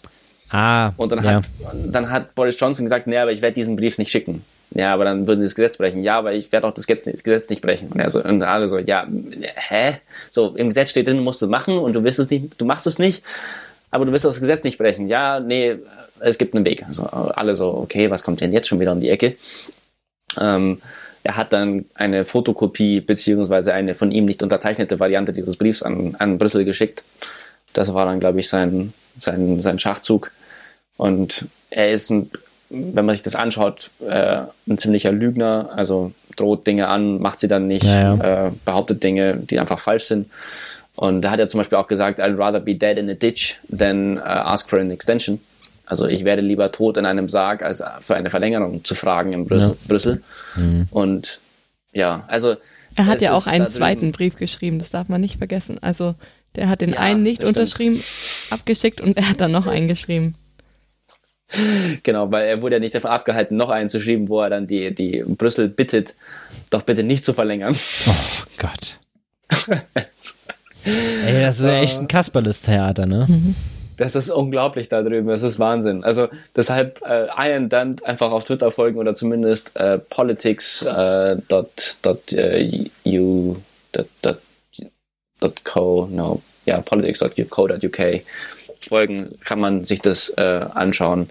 aber es ist, es ist wirklich absurd. Mhm. Ich habe noch einen zu dem Ja, ähnlichen Thema. jedenfalls, kurzer Punkt noch, jedenfalls aktueller Brexit-Status. Sie, sie haben dieses, die zweite Lesung hinter sich und jetzt kommen die ganzen Amendments rein, wo dann zum Beispiel auch Labour sagt, ja, wir haben den Deal jetzt erstmal mitgetragen, weil wir wollen ja vielleicht auch liefen, aber nicht ohne Deal. Aber wir wollen, dass unsere Arbeitnehmerrechte, die im Moment über die EU auch geschützt sind, weiterhin geschützt sind. Und das will er, wollen aber die Tories nicht. Und Boris Johnson ist von den Tories. Und das heißt, es gibt jetzt Chancen, dass der Deal in der dritten Lesung durchfällt, weil die Amendments, die die Labour brauchen, damit sie den Deal echt zustimmen können, nicht reinkommen und deshalb sagen, nö, dann haben wir die Zustimmung nicht. Und dann fällt der Deal wieder Mein durch. Gott. Also, Ach, die beste Monarchie, die man für Geld kaufen kann. Ey. Ja, Ach, es dauert jetzt noch, also wir werden jetzt sehen, wie lange die EU ihnen erlaubt, ob sie einfach sagen, hier ist noch mal ein Jahr oder hier ist es ein Monat, damit wir ein bisschen Druck haben. Man muss halt dazu sagen, in, es gibt in keinem Land im Moment eine so große proeuropäische Bewegung wie in Großbritannien. Das heißt, wenn man auf EU-Ebene sagt, eigentlich wollen wir jetzt nicht unbedingt pro-europäische Bewegungen abwürgen, dann sollten wir ihnen einfach vielleicht einfach ein Jahr Extension geben, so nach dem Motto, ja, ist uns wurscht, haben wir ein Jahr Ruhe, könnt ihr rumwurschteln, schauen wir mal. Auf der anderen Seite könnte man, kann es halt sein, dass sie sagen, okay, wir wollen jetzt diesen Brexit, Brexit-Thema endlich mal beerdigen, jetzt geben wir ihnen einen Monat, damit das Parlament in die Pushen kommt. Oder wir sagen halt, ihr habt ein Jahr und wenn ihr früher fertig seid, können wir es auch früher schon machen. Keine Ahnung, aber es ist halt so eine Abwägung. Willst du jetzt wirklich Leute, weil sie eine, gerade einen, ja, auf einen rechtswidrig das Parlament aussetzenden pa Premier haben, um ihn mal so t- zu framen, äh, deshalb dann zu zwingen, irgendwie das in, in höchster Eile eine riesige Gesetzgebung für die nächsten Jahrzehnte womöglich Ja. durchs Parlament zu drücken, oder sagst du einfach, nee, ihr, ihr habt jetzt einfach ein Jahr und wenn ihr vorher fertig seid, könnt ihr davor äh, Tschüss sagen. Also es ist, ja. Ich meine, in einem Jahr kann halt viel passieren, ne? Ja. Ja, aber ich meine, Donald Tusk hat es ja schon gesagt, am liebsten wäre es ihm, wenn sie gar nicht gehen würden. Also, Klar, wäre ja jedem auch sagen. eigentlich am liebsten, denke ich mal. Also jedem außer den Briten selbst. Und vielleicht ja. allen Kann man außerhalb ihnen von ja einfach ein. Jahr geben, dann vielleicht eiern sie dann weiter rum, machen eine ja, Volksabstimmung Mhm. und stellen dann vielleicht fest, naja, mit dem Brexit, das war vielleicht doch nicht so eine gute Idee. Never mind. Aber die Referendumshochrechnungen sind doch immer noch ziemlich knapp. Ich glaube, also die meisten sind noch für den Brexit. Nee, in den Nee? letzten sieben Monaten oder zwölf Monaten gab es kein einzige, keine einzige Umfrage repräsentative, wo der Brexit noch einen, einen, einen Plus hatte. Echt? Sie waren alle immer Me Mehrheit Remain, ja. Das würde mich ja echt mal interessieren. Aber jetzt schiebe ich mal ganz kurz was dazwischen. Und zwar, zum Glück haben die Briten 2016 ähm, ihr Vorhaben von 1999 umgesetzt, ihre Gesetze nicht mehr auf äh, Fellum äh, zu schreiben. Äh, Fellum, äh, weißt du, was das ist, Justin? Das war irgendwie so eine Kuhhaut oder sowas. Äh, nee, das sind äh, heute von äh, Lamm, Ziegen, Esel und Kälbern, aber da von den äh, ganz Jungen. Und zwar, also nee, äh, Kälber und Kälberföten, also insbesondere von Kälberföten haben sie die, äh, die Haut genommen, weil die eben, also es ist schon pervers, ne, von einem, also nicht mal von einem Kalb, sondern von einem Fötus davon, weil äh, die so lange haltbar ist und eben so gut beschreibbar ist. Und ähm, das hat aber enorme Kosten verursacht und zwar im Jahr 80.000 Pfund. Ähm, darauf haben die ihre Gesetze geschrieben und äh, das war jetzt halt irgendwie nochmal, ja, interessant, wenn die da jetzt so viele Gesetze ummodeln, äh, wo sie das dann alles draufschreiben müssen. Ja. Das wollte ich einfach nur gerade klug scheißen, weil ich das echt interessant fand, dass äh, jemand auf Kälberfütten Haut seine Gesetze schreibt. So, habt ihr gefunden, was ihr gesucht habt? Ihr habt doch gerade noch irgendwas Nee. gesucht, gell? Ich habe es noch nicht gefunden. Ähm, Egal. Packen wir es einfach in die Shownotes. Ähm, Ja, ich versuche gerade das ähm, Supreme Court UK. Also ich finde auch den Wikipedia-Artikel zu House of Commons und House of Lords und die Rechtsbasis und also einfach einfach mal diese die Urteilsverkündung oder einfach das Urteil lesen. Es ist nicht lang, aber es ist einfach herrlich, wie irgendwie begründet wird, dass vor 328 Jahren in diesem Urteil von Didada versus Didada festgestellt worden ist, dass der König zwar Recht über Land hat, aber nicht über das. Okay, und da äh, okay, gut. Also, läuft bei euch, ja. Ja. Also, pack einfach alles in die Shownotes, wenn du noch was findest und gehen wir mal kurz und schnell weiter über die anderen äh, Revolutionen, Aufstände, Kriege, was auch immer. Und zwar, gerade haben wir jetzt auch, äh, also als ich das aufgeschrieben habe, gab es die Bauernproteste ja nur in den Niederlanden. Und jetzt haben wir sie ja auch in Deutschland scheinbar. In Habe ich Baden-Württemberg. noch nicht mitbekommen. Also scheinbar gab es in Baden-Württemberg jetzt die ersten, wo sie mit ihren Treckern eben auch ähm, irgendwo, wo sind hingefahren, Marie? Äh, das weiß ich nicht genau, aber die haben die Marktstände abgedeckt. Ich glaube Mhm. um Punkt 12 für fünf Minuten und wollten damit darstellen, dass wenn es die Bauern nicht mehr gibt sozusagen oder sie so stark reguliert werden, es keine Lebensmittel mehr geben wird. Daher haben die dann so Kreuze aufgestellt auf die Marktstände, um eben das zu verdeutlichen. Und die Kunden konnten dann, glaube ich, nicht äh, fünf Minuten nicht mehr einkaufen. Irgendwie sowas. Ja gut, das geht ja noch. Also in den Niederlanden haben sie ja irgendwie alles einmal platt gemacht. Äh, Nee. Also halt einfach mal. Niederlande war. Also, Niederlande ist ja nicht so groß. Und, aber in den Niederlanden hat man in der Regel pro Tag morgens vielleicht sechs Kilometer Stau auf den Autobahnen. Als die mit ihren Treckern losgefahren sind, waren es 120 an dem Tag morgens. Ja, Ja, hier steht, 2000 Bauern demonstrieren in Stuttgart. Also da waren doch einige. ja. Und ähm, also ich habe jetzt hier auch mal einen Link reingepackt und zwar von ähm, Tagesschau. Und da steht das mit den Holzkreuzen, äh, die sie aufgestellt haben. Und äh, da geht es eben vor allen Dingen um diese Verschärfung der Düngeverordnung und verschiedene andere Sachen. Und äh, ich finde das sehr, sehr interessant, weil das mit der Düngeverordnung, das steht ja schon sehr lange ähm, im Fokus. Und äh, bisher hat man irgendwie da halt das nicht so hart äh, durchgesetzt. Also es geht konkret darum, dass halt die Nitratbelastung ähm, für Grundwasser und Co. durch äh, Ausbringung von Gülle und so einem Zeug auf den Feldern ähm, reduziert werden sollte, weil das eben, ja, generell zu einer Eutrophierung, also einer Überdüngung von Gewässern sorgt und verschiedene andere negative Auswirkungen hat, unter anderem eben auch halt äh, Ausgasung von dann irgendwelchen äh, Nitroxiden. Heißt das Nitroxide? Ja. Ja. Ähm, in die Atmosphäre hat und ähm, da gab es eigentlich schon länger so, ja, wie heißt das, äh, Grenzwerte von der EU, aber irgendwie haben die halt nie jemand gebockt und niemand hat die durchgesetzt. Und äh, jetzt fängt man halt an, die irgendwie mal durchzusetzen und jetzt merken auf einmal ganz viele halt so, hm, vielleicht muss man da doch mal was machen. Und das einfachste und schnellste ist halt da bei den Bauern anzusetzen, weil, naja, bei den SUVs anzusetzen würde ja den Leuten in der Stadt wehtun. Und ähm, Ja gut, bei der Düngesache und dem Nitratgehalt im Trinkwasser geht's halt auch konkret um die Bauern. Also durch die Gülleausbringung kommt halt der hohe Nitratgehalt im Grundwasser zustande. Klar. Also ich finde ja, also ich meine, man hat ja zwei Möglichkeiten, wie man mit den äh, Fäkalien umgeht. Einmal, man macht halt ähm, Gülle, ne? Also das ist, wenn man die Nässe halt, äh, die Stelle halt nass betreibt, also halt feucht äh, die rausspült, das geht schneller und ist günstiger. Oder man macht halt einen klassischen Misthaufen. Und der klassische Misthaufen ist halt weitaus aufwendiger, musst du manuelle Arbeit verrichten und Co., aber hat halt weniger äh, Eutrophierungsprobleme, weil du halt das Zeug auf den Misthaufen packst und das dann eh, bis es dann ausbringt, ähm, ja, ist das schon verrottet und das ist generell halt besser. Ähm, aber Gülle ist halt weitaus einfacher und wenn du einen großen Betrieb mit ein paar tausend Kühen drin hast, dann kriegst du das nicht mehr hin mit einem Misthaufen, meiner Meinung Also wird halt Ja. schwierig irgendwie. Und ähm, wir haben halt in Deutschland so viel Gülle, die müssen wir halt irgendwo hinbringen, deswegen kippen die die halt auf den Feldern ab und überdüngen die Felder auch, weil sie die halt irgendwie loswerden müssen. Und äh, die Grenzwerte wurden halt bisher immer überschritten und jetzt überlegt man halt gerade mal so, wie man die halt einhalten kann. Und ähm, die Bauern fühlen sich dadurch halt teilweise zu Recht äh, alleingelassen und halt auch gebasht.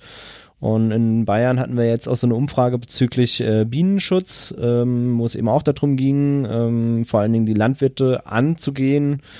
Und da gab es halt auch berechtigt, also ich finde das prinzipiell gut, wenn es überlegt gemacht wird und durchdacht gemacht wird und eben auch man mit den Bauern darüber redet, weil ich glaube, die haben auch kein Interesse daran, jetzt irgendwie äh, nicht nachhaltig zu wirtschaften.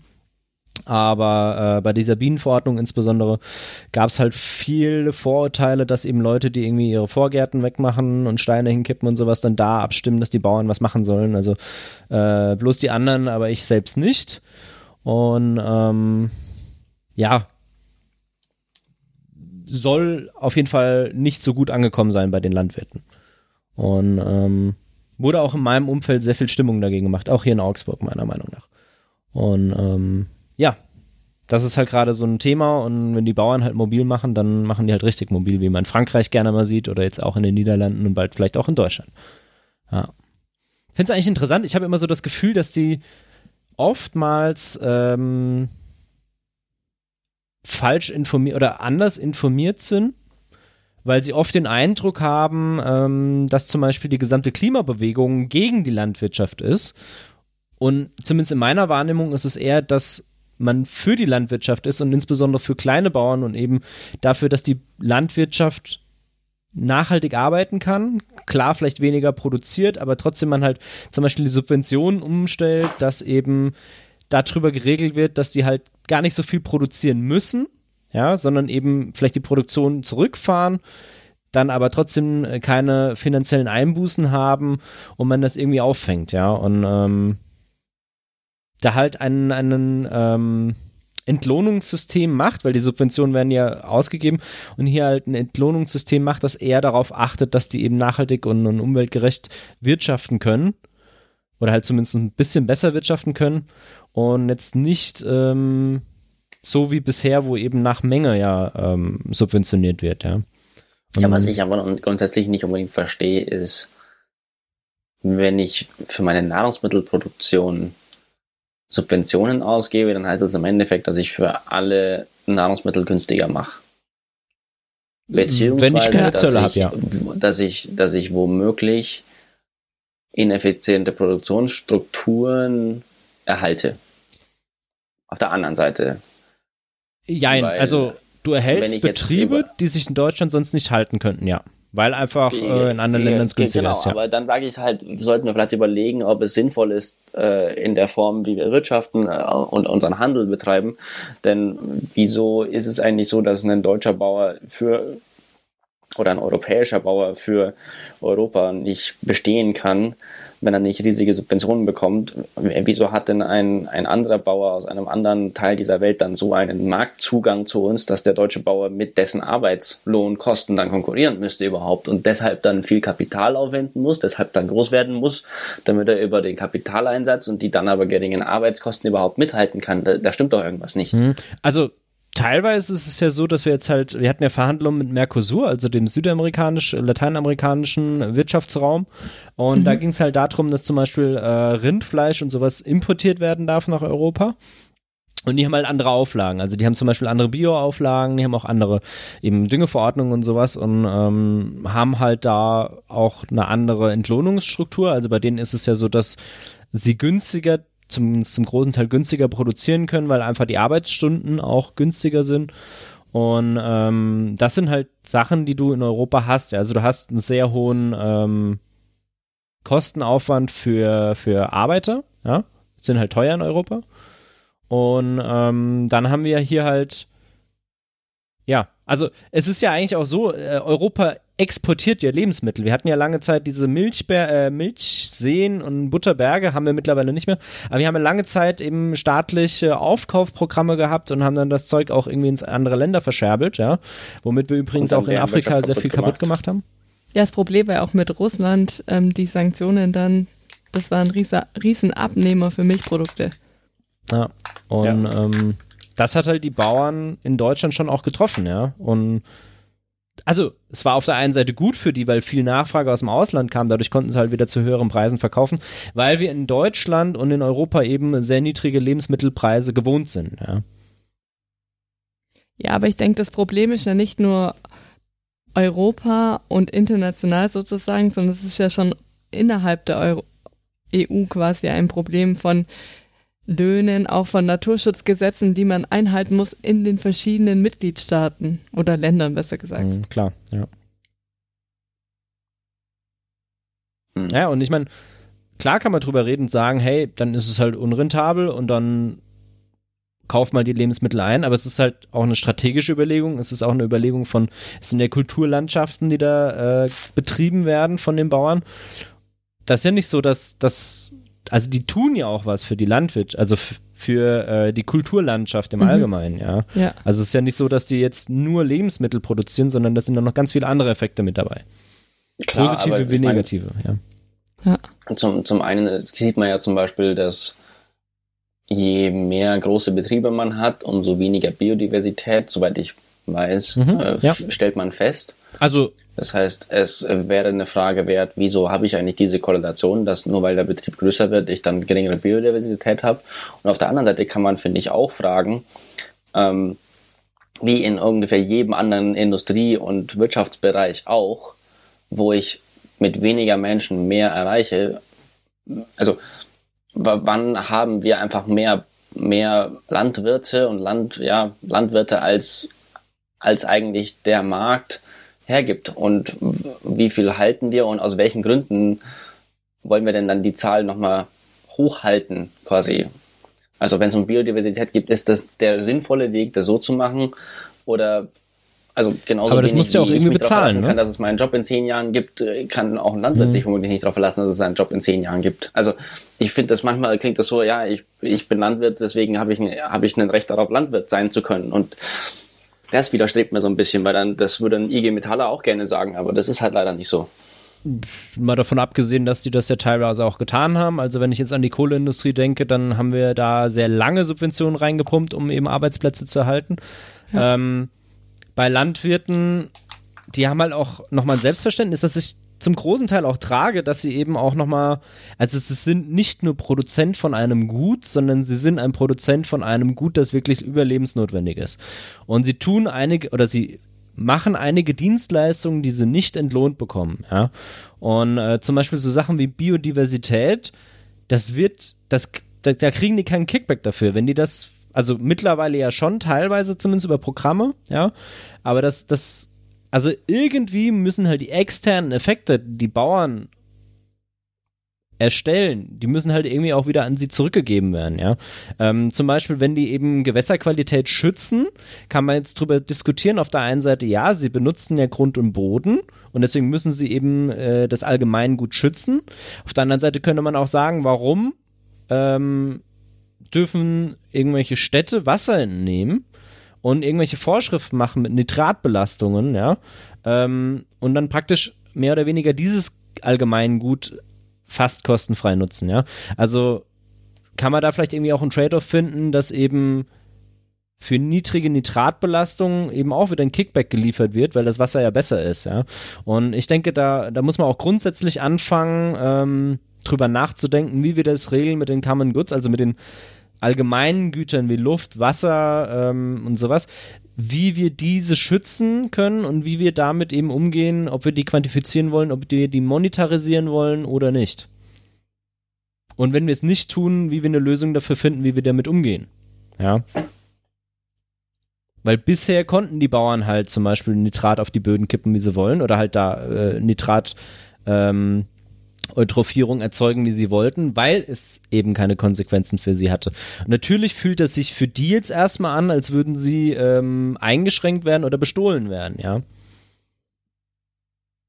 Hm ist wie wenn ich jetzt äh, Robin Hood war und ich durfte die ganze Zeit ähm, Rotwild im Sherwood äh, Forest jagen, ja, und jetzt auf einmal kommt der Sheriff und sagt, äh, Moment mal, jeder, der jetzt hier Wild rausholt, ist jetzt aber ein Outlaw, ja. Ist halt auch die Frage, warum sollten die Leute jetzt Rotwild da rausholen dürfen, ja? Sie durften es halt davor, um sich zu ernähren, jetzt dürfen sie es halt nicht mehr, ja.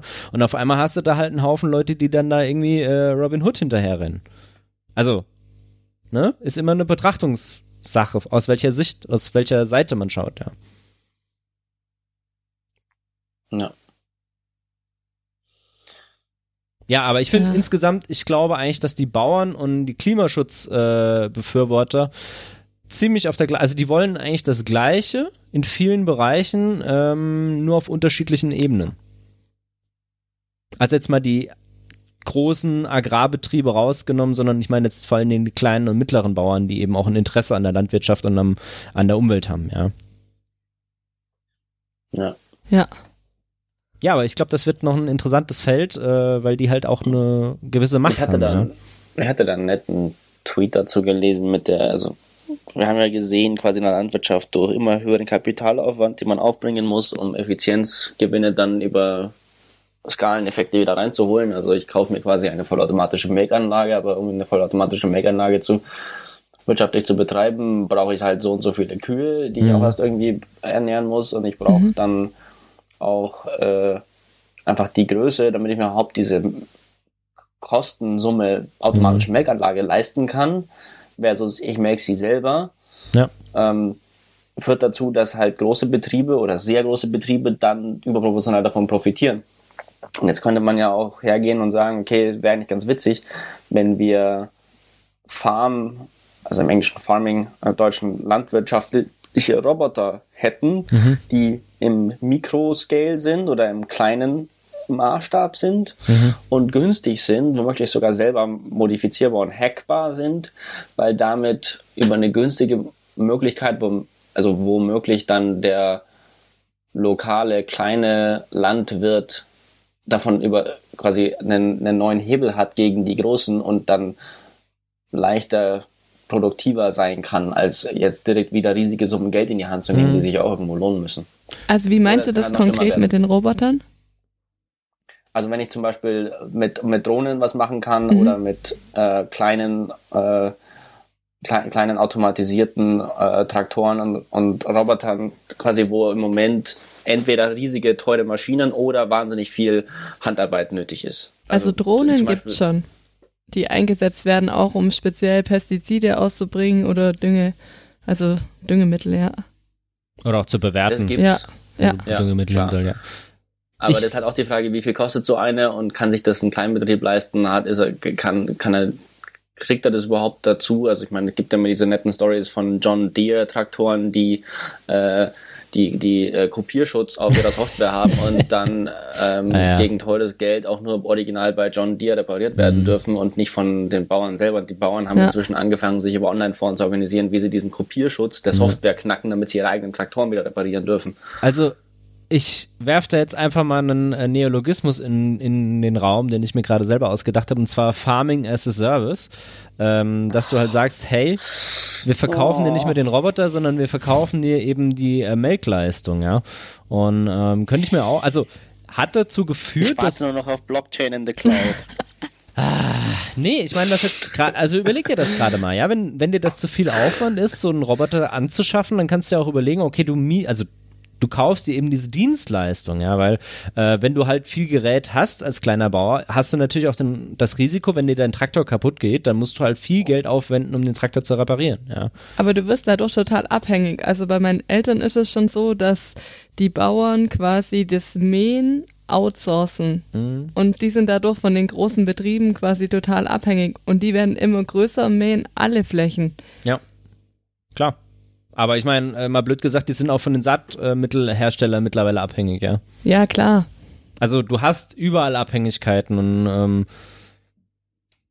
Ich meine, Abhängigkeit ist ja auch grundsätzlich nicht unbedingt was Schlechtes. Eine Abhängigkeit Ja. ist nur dann schlecht, wenn ich keine Alternativen habe. Also wenn ich quasi, wenn die Abhängigkeit wegbricht, einfach sterbe. Das wär- wäre eine sehr mutige Abhängigkeit.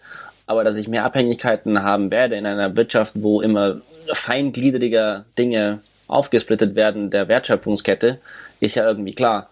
Äh, Was halt der nächste Punkt ist so, was ist denn dann eigentlich der Mehrwert, den ich konkret liefere?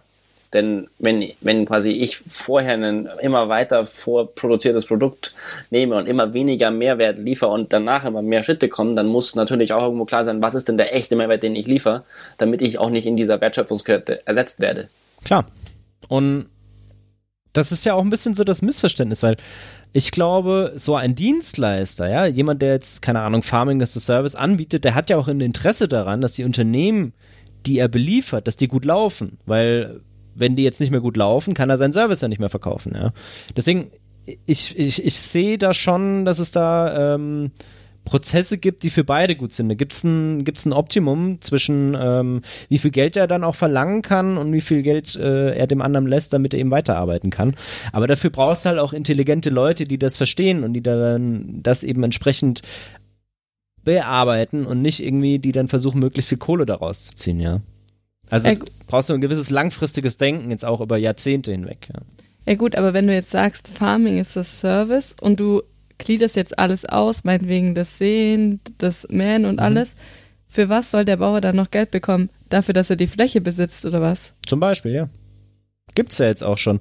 Zumal, wer war das? Äh, ich glaube, was? Nee, Nestle war das. Habe ich irgendwo gelesen, ich weiß nicht, ob es stimmt, aber ich habe gelesen, dass Nestle ganz viele Flächen aktuell aufkauft in Deutschland und in Europa. Das und hast du bei Fefe gelesen, aber da hat er schon eine Korrektur nachgeschoben. Echt? Ah, okay, ja. gut. Kann sein, dass ich das bei Fefe gelesen habe. Ich war mir jetzt aber. Ja. Wie schon gesagt, da ist eine Korrektur nachgeschoben worden. Ah, das ist äh, okay. nicht unbedingt ganz richtig und ganz hm. klar, äh, wie die erste Meldung war. Von daher weiß ich nicht, ob es jetzt in der Sinn. Also, aber das wäre dann ja quasi eine Verpachtung, oder?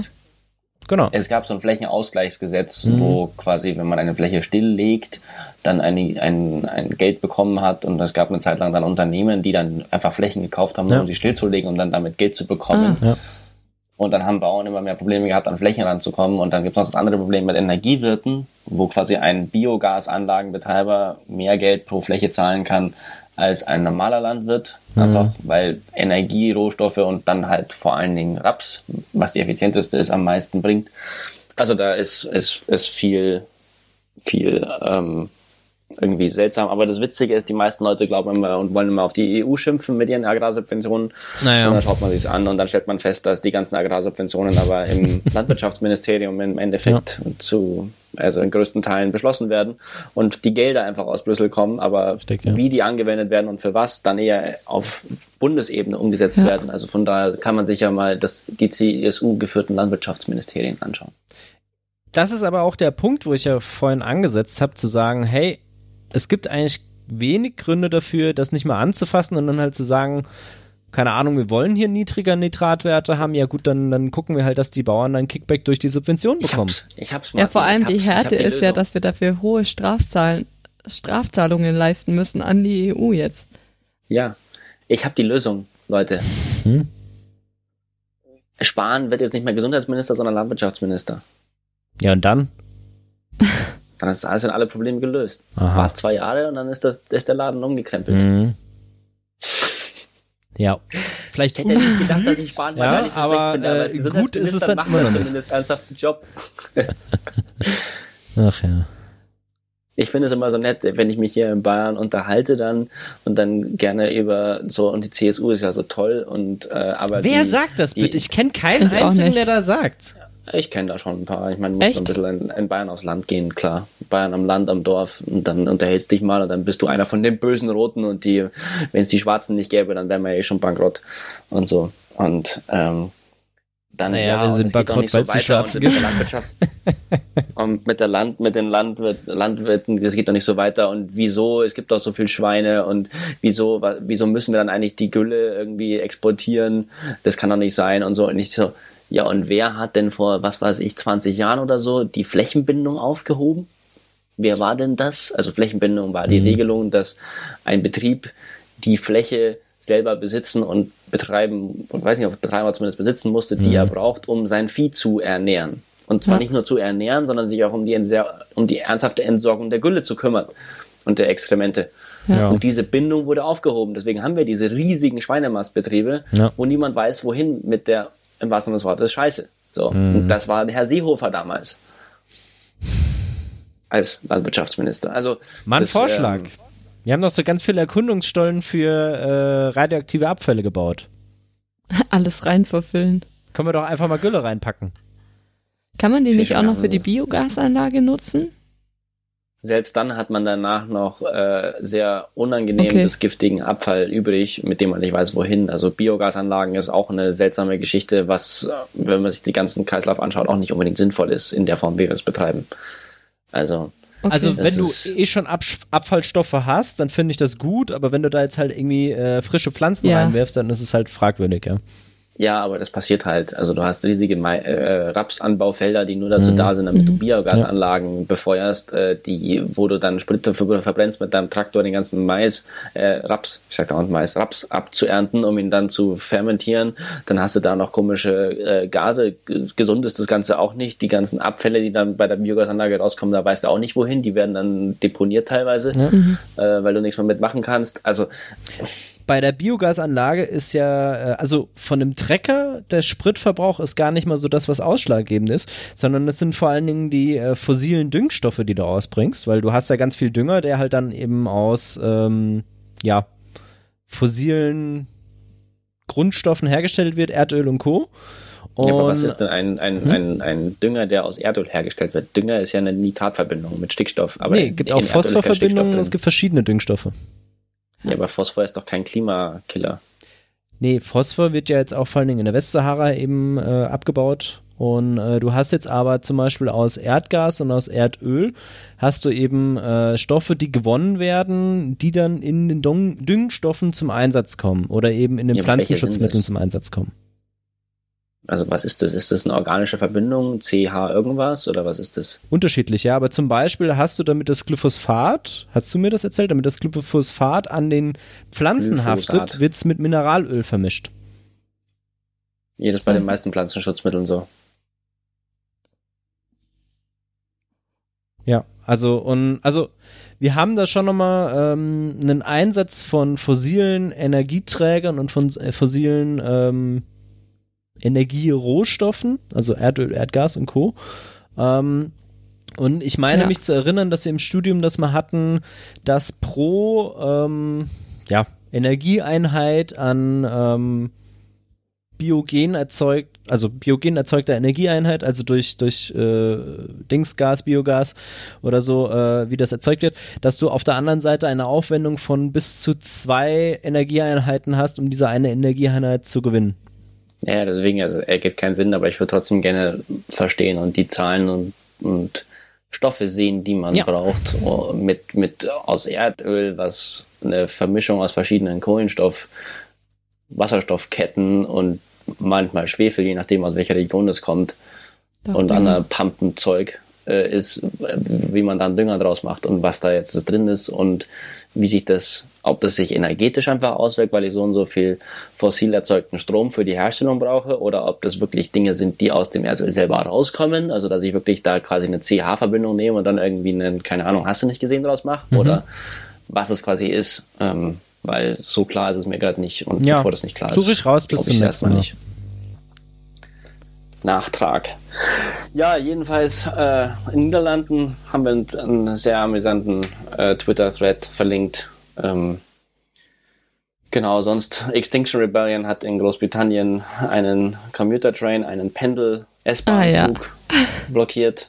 Ist auch so herrlich äh, hirnfrei. Also ich weiß jetzt nicht, wieso man bei, wenn man eh schon gegen die Ausrottung und Aussterben der Menschheit wegen Klimawandel dann deshalb Leute, die mit einem Pendelzug statt mhm. mit ihrem Auto in die Stadt fahren, irgendwie jetzt ausbremsen muss, aber wie auch immer. Aber ja. das waren ja auch so vier Leute, die, glaube ich, jetzt nicht richtig repräsentativ für diese Gruppe waren. Wenn ich das richtig verfolgt habe. Mei, also. Also schlau war es äh, nicht, um Gottes Willen. Ich fand Extinction Rebellion Australien klasse, die dann äh, den die dann auf der Straße den, den, den Extinction Rebellion Tanz gemacht haben und mhm. einfach äh, mit, äh, habe ich ja auch rumgeschickt, glaube ich, äh, auf der Straße gefeiert haben. Das fand ich eine coole Aktion. Also mir hat es auf jeden Fall geschickt und äh, ich habe es gesehen, ja. Ja. Dann haben wir immer noch die Ausschaltung in Hongkong. Ähm, mhm. Was heißt Ausschaltung? Ich finde, Ausschaltung ist ein, ist ein interessanter Begriff dafür. Es sind Demonstrationen, Ausschaltungen, alles, was ich bisher sehe, ist, dass die Gewalt in Hongkong zum Beispiel, was überhaupt nicht berichtet worden ist in der Form oder in der Tiefe, ist, dass die Gewalt in Hongkong durch die Bank in der Regel von der Polizei ausgeht. Also dass friedliche Proteste brutalst niedergeschlagen werden, dass die Polizei inzwischen einfach da sehen, es sind fünf Leute, komm, wir schießen mal einen Tränengaskanister dahin, weil es sind fünf Leute da. Also es ist krass, was man da inzwischen sieht. Da, jetzt mhm. haben sie vor kurzem mit ihrer Wasserwerfer, wo sie immer blaue Farbe reintun. Ähm, blaue Farbe in den Wasserwerfer. ja, schau dir die, also ich meine, es gab jetzt ein eigenes Meme-Bild, äh, ein neues Pantone, äh, eine neue Pantone-Farbe. Ich weiß nicht, ob euch Pantone was sagt. Das nee. ist ja diese very fancy äh, Farben, also weltweit renommiert für Farben. Okay. Ähm, und da hat dann jemand äh, von einem Reuters-Reporter sein, sein Bild in, in äh, Blau genommen und hat gesagt, neue Pantone-Farbe, äh, Water, äh, Water Cannon Blue. okay. Also, ja.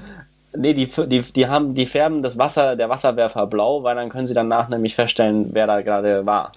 Ah.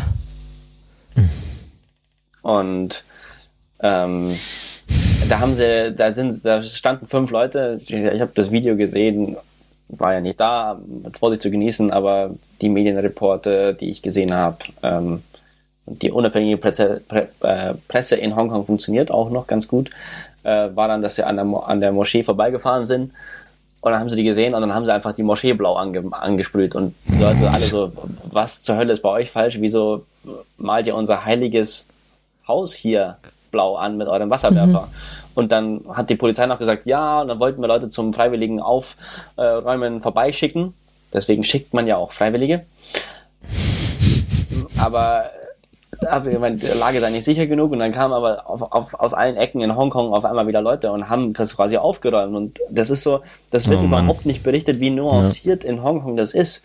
Also was ich bisher dort auch von Leuten, die on the ground sind, also die direkt vor Ort sind, äh, dann an Berichten sehe, ist wirklich, dass in Hongkong die, wenn Läden demoliert werden oder ähm, zerstört werden, in der Regel sind es äh, die Außenteile des Ladens, dann sind das in der Regel nur Läden, die ganz bewusst, wo die Eigentümer oder die ganz bewusst einen Pro-China Meinung vertreten, also pro China sind. Hm. Und es gab da schon Fälle, wo sie, wo sie äh, aus Versehen einen Laden gedacht hatten, das war so, dann war, hat sich das herausgestellt und dann kamen am nächsten Tag irgendwie 20, 30 Leute auf einmal, haben geholfen, den Laden wieder aufzubauen und dann hm. haben sie hm. Spenden gesammelt und das erstattet. Also das ist so, das wird nicht berichtet. Das ist so ja, es gab Gewalt, Straßenblockaden ähm, oder ja, äh, Leute, Läden wurden demoliert. Ja, aber man sieht dort, Starbucks wird demoliert, ist pro China dort die die die die, ähm, ja. die ähm, mhm. Franchise-Kette und der Laden direkt daneben steht da ganz gemütlich und verkauft dir seine seine seine Hotdogs. Krass, Weil ja. der ist halt einfach, der gibt auch kostenloses Wasser an die Demonstranten aus. Und das ist so direkt daneben. Das ist nicht Hooligans, die irgendwie alles kaputt machen. Nein, es ist targeted und das wird überhaupt nicht berichtet. Null. Also das, und das finde ich so faszinierend, weil ich glaube, das ist schon ein Kontext, der, der wissenswert wäre, dass es quasi, ja, dass diese Gewalt eben nicht einfach hirnlos ist oder mhm, so. Ja. Die haben inzwischen, haben sie ja selber eine Nationalhymne sich einfallen lassen. Die kam ja auch vor, äh, vor ein paar Wochen zustande. Und inzwischen weiß sie halb Hongkong. Ah, so, ich warte nur, dass sie irgendwann noch die Independence declaren, also dass sie sich unabhängig erklären. Naja, im Moment äh, führt das Regierungshandeln dazu. Davor waren die Minderheiten eher so Außenseiter, ja. also äh, Hindus, ja, ja. Sikh, äh, ich weiß nicht, wie man Deutsch richtig ausspricht, und die äh, Moslems. Mhm. Und mhm. jetzt, wo auch die Moschee angegriffen worden ist von ihrem Wasserwerfer, äh, sagt auch Rest Hongkongs, Leute, was macht ihr da Polizei? Dann halten ja. wir zu denen auch noch. Also die ja. macht in der Hinsicht, äh, vereinigt die im Moment alle Bevölkerungsschichten. Mhm. Ich habe jetzt gibt's Neuigkeiten von China, dass es so aussieht, als würde China womöglich nicht davon ausgehen, dass sich die Situation in Hongkong verändert für das nächste halbe Jahr weder schlechter noch besser in der Hinsicht oder jetzt weniger okay. Unabhängigkeit oder ähnliches hat, weil mhm. China gesagt hat, ab März 2020 könnten wir uns vorstellen, Carrie Lam, die aktuelle Regierungschefin, die ja nicht, also die Bevölkerungszustimmung ist bei 14 Prozent, Alter. in einer repräsentativen Umfrage der Bevölkerung in das Vertrauen der Polizei auf einer Skala von 0 bis 9 war bei 1 und mehr als 90 Prozent der Bevölkerung, die befragt worden sind, haben als Vertrauen 0 angegeben. Alter. Krass. So als aktueller Zustand. Ähm, dass sich China vorstellen kann, dass Carrie Lam den Rest äh, ihrer Zeit nicht ab, 2000, ab, ab März 2020 nicht mehr ähm, wahrnehmen wird, sondern jemand anders eingesetzt wird. Aber das spricht nicht unbedingt dafür, dass deshalb dann davor quasi große Changes oder sonst mhm. was ist. Mhm. Also es ist, ja, Krass, ey. Krass. Ich habe jetzt gerade halt irgendwie so nicht ja. berichtet, so die in der Nuancierung irgendwie mhm. habe ich, also finde ich, finde ich schwer zu finden in deutschen Medien. Nee, gar nicht. Also wird ja sehr, sehr, sehr, sehr wenig oder berichtet. so, ja, sie haben jetzt einen Mask Maskenbann so ja. oder quasi äh, Vermummungsverbot ja. eingeführt und ja, und dann ist so der Halbsatz, okay, äh, haben sie halt dann gemacht. Und das eigentlich Wichtige ist nicht, dass sie ein Vermummungsverbot, ein, Vermummungsverbot eingeführt haben, sondern das eigentlich Wichtige ist, dass sie das auf Basis eines Gesetzes aus den Kolonialzeiten von den Briten noch, was 40 Jahre lang nicht verwendet worden ist, ja. am Parlament vorbei gemacht haben. ja. Krass. Aber so, das wird nicht berichtet. Ich so, hä? Also, ja. Kümmert euch um gute Quellen eurer Informationen, sage ich nur, und äh, der Berichterstattung. Was auch immer es ist, was euch interessiert. Hm. Ich hatte Jetzt noch eine. Idee. Und zwar, wenn die da alles blau anmalen Und bei dir. und ähm, dann die Hallo? Leute danach verfolgen, also wenn die alles blau Hörst anmalen, alle Leute blau anmalen, die auf der Demo waren und danach die Leute verfolgen, die blau Hallo? angemalt sind, könnte man ja auch äh, sagen, hey, wir machen einfach ganz viele äh, Smurfs-Partys, also äh, Schlumpfpartys, wo du dich blau anmalen musst und einen weißen Hut aufsetzt. Und dann verteilst du einfach überall weiße Hüte und dann äh, können sie dich auch nicht mehr so leicht verfolgen. Aber ich nehme an, dass sie eine spezielle Farbe haben, an die du nicht rankommst. Hört ihr mich jetzt wieder? Ich höre dich die ganze Zeit, Hallo? ja. Ja, du hast nicht reagiert, als ich gerade gesagt habe, hallo und so. Ich habe ich hab gerade geredet, das ist dir klar, oder? Ja. Okay. Wenn du geredet hast, habe ich dich nicht gehört, ja. Das sollte aber nicht so sein. Das ist aber die ganze Zeit schon so. Das ist aber bescheuert. Also ich höre dich ja auch, während du redest. Naja, Ja, halt sehr schlecht, rede, weil ich ja rede. Also ich höre mich ja vor allen Dingen selber, weil ich so ein Loopback habe. Ja, mach doch mal den Loopback aus. Nee, das brummt bei dir, deswegen habe ich reingegrätscht. Ja, das habe ich auch gerade mitbekommen. Ich weiß aber nicht, woran es liegt. Oh, Nee, keine Ahnung, woran es liegt. Ich äh, habe eigentlich alles ist weg. geerdet. Ich weiß nicht, was ich noch erden soll oder kann. Also Jetzt ist es weg. ja, ich habe alle Teile mal angefasst. Das ist halt immer noch mit diesem Setup hier, äh, das ist halt sehr anfällig dafür zu brummen. Wenn ihr kein Brummen mehr wollt, dann spendet. ja. Hat ja an meinem Geburtstag auch aufgerufen ähm, für Geschenke, von denen ich mir dann ein neues Audio-Setup kaufen kann. und was ist daraus geworden? Ja, ein paar Euro sind zusammengekommen, aber es dauert noch ein bisschen. Okay. Also vier Geburtstage brauche ich ungefähr noch. Oder fünf. Ich habe jetzt mal äh, Water Cannon Blue. Warte mal, das, da gibt's doch noch das offizielle mit. Da muss ich auf Twitter suchen und ich fand das so geil. Also vielleicht kennt von euch jemand dann noch Pantone in der äh, Hörerschaft. Aber äh, Pantone, das fand ich echt, fand ich echt heiß. Nee, Pantone sagt mir nichts. Also Mir auch nicht. ja. Gut. Kommen wir mal noch weiter, weil äh, gab ja dann auch nochmal Ausschreitungen in äh, Spanien und Südamerika. Oh, alter Schwede, ja. Also Südamerika hat man ja mit Bolivien schon abgehakt. Gehen wir ganz schnell drüber. Ecuador und Chile, da geht's auch gerade rund. Mhm. Aber das viel interessantere, oder für mich zumindest interessantere, weil geografisch näher und irgendwie halt auch in der EU, ist Spanien. Ja. Und Justin, du hast da wieder deine. Twitter-Götter angerufen.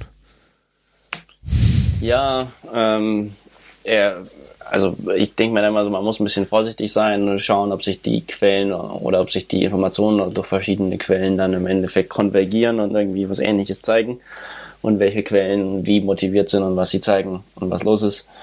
Ähm, es, was ich bisher gesehen habe, schien jetzt nicht so, dass es besonders selektive Zerstörung wäre, ganz im Gegensatz zu Hongkong, Ja. sondern eher so Mhm. allgemeine Zerstörung. Und dass dann die Polizei entsprechend hart auch dann dagegen vorgeht. Ähm, aber dass die Polizei auch sehr aggressiv aktiv angreift. Also da gibt's äh, auch Videoclips. Kennst du ähm, jemand vor die- Ort? Ich kenne jemanden vor Ort, ja. Ähm, aber da war auch der Kommentar, naja, ich habe nie den Eindruck gehabt, dass die Polizei die Guten wären. Ich bin hier aufgewachsen. Und naja, die, beide Seiten sind schlimm. Die einen greifen an und auch die Polizei greift an. Ist so, ja, ist halt so. Ja, ist schon krass. Aber wenn man, also was ich halt heftig fand, das hätte ich auch nicht gedacht, dass das in Europa so ist, aber oder dass es das so gibt. Ich, hab, ich weiß nicht, ob es in Deutschland das mal gab, aber dass eine Polizei in ihrem in ihrem Mercedes Sprinter quasi Vollgas auf eine Menschenmenge zurast, krass ohne ja. zu bremsen und dann die Menschenmenge quasi extrem schnell aus, ausweicht, damit er nicht überfahren wird. Also da habe ich mir dann gedacht, alter Schwede, was ist hier los? Ähm, und äh, das, ja, da gab es echt ein paar Sachen, die, die, ja, finde ich, Ja, finde ich krass. denke ich mir immer, wie gut wir es eigentlich dann doch äh, mit der deutschen Polizei haben. Also wird ja Auf jeden Fall. öfters auch mal drüber geschimpft. Ich gehöre da ja auch manchmal ein bisschen dazu. Aber insgesamt bin ich da schon dankbar und äh, vor allen Dingen den, den einzelnen Beamten irgendwo dankbar äh, für den Dienst, den sie tun, muss man einfach mal so sagen, finde ich. Und ähm, klar, schwarze Schafe gibt's überall und vielleicht ist manchmal so die Strategie, die gefahren wird, ein bisschen fragwürdig. Also insbesondere bei den bayerischen Kollegen. Aber ähm, insgesamt kann man da schon froh sein, dass wir immer noch einen Freund und Helfer haben, ja. Ja, was ich halt weiterhin nicht so unbedingt verstehe, ist, wieso es da keine, keine Kennzeichenpflicht gibt. Also wenn selbst Hongkong bis vor kurzem äh, eine Kennzeichenpflicht und Kennzeichen bei jedem Polizisten hat, sodass du wenigstens eine Beschwerde einlegen kannst. Ja. Nummer 1743 ja. hat mich so belangt. Ich weiß nicht, mhm. wer 1743 ist, aber das wissen ja Sie. Also warum dann da CDU geführte Regierungen in der Regel was dagegen haben, dass die Polizei ein individuelles Zeichen hätte an ihrem Revers oder so. Ja, also das ist ähm, das ist schwierig. Ich finde auch äh, die Regelung mit, die Polizei darf alles aufnehmen und du darfst sie nicht aufnehmen wegen Persönlichkeitsrechten dann irgendwo fragwürdig, ja. Weil ich mir halt denke, naja, diese Person ist da ja nicht als Privatperson, sondern die ist da ja in Ausübung ihrer im öffentlichen. Dienst, ja. Das ist und, aber auch gekippt worden, das Urteil. Ja? Ist es? Wusste ja, ich gar nicht. Ja, das war ja vor kurzem, wo sie festgestellt haben, dass das eine Hanebüchner Argumentation ist, hat das Gericht auch gesagt, so Leute, also verarschen kann ich mich selber. Naja, also, also müssen wir nachschauen, ob das richtig, aber notfalls nochmal ja. nachrecherchieren, wenn ihr betroffen werden solltet davon, einfach nochmal nachschauen, aber es gab da ein Urteil dazu. Also gut, was heißt ein Hanebüchen, ne? Also ich meine, Hanebüchen sind viele Sachen, die wir da in dem Bereich haben. Also das ist ja das Komische, ja. Also auch mit Vorratsdatenspeicherung und hier, was war das mit, äh, dass jetzt irgendwie Wanzen in den Wohnungen installieren dürfen und Zeug, wo du da echt denkst, so, was ist los mit euch? Also. Ja, oder das bayerische Polizeigesetz, ja. äh, wo Leute einfach unbegrenzt lange einfach weggeknastet werden können, wenn ja. der Richter alle 90 Tage mal Ja sagt. No. Und am Anfang war das nicht mal unbedingt vorgesehen. ja, krass, ey. Ja. Naja. Crazy. Ähm, aber jedenfalls in Barcelona ist ziemlich viel los. Äh, das Fiese an dem Konflikt dort ist halt auch irgendwie, dass eine Abspaltung von Katalonien ist rechtlich quasi illegal in der spanischen Verfassung. Ja. Und ähm, das ist quasi in der Hinsicht dann un ein unlösbares Problem dann. Also das ist ähm, ja, eine vertragte Situation dort. Also steht da drin, dass es unmöglich ist oder steht da drin wie ja. bei der EU so, wir haben es halt bisher noch nicht vorgesehen und müssen uns mal Gedanken nee, machen? Es äh, ist eine, eine Abspaltung geht nicht, steht da. So, oh. Spanien äh, setzt sich zusammen aus und kann sich nicht, äh, kann, man kann nicht austreten. Soweit ich weiß. Steht da, also steht ziemlich glasklar drin. Hm, ja gut, okay, man könnte dann halt nochmal sagen, noch mehr Autonomie, ne? Und der Justin ja, ist schon wieder. Nee, ist noch da. Okay, ich dachte, er wäre schon wieder weg. Könnte man, aber das reicht halt den Kataloniern wahrscheinlich nicht. Hm. Und äh, wenn die Katalonier jetzt austreten wollten, auf einem rechtlichen Weg, müssten sie den Rest Spaniens oder zumindest eine Mehrheit hm. zusammen mit Rest Spanien da, so weit erwirken, dass sie die Verfassung ändern können. Und das kriegen sie halt nicht hin.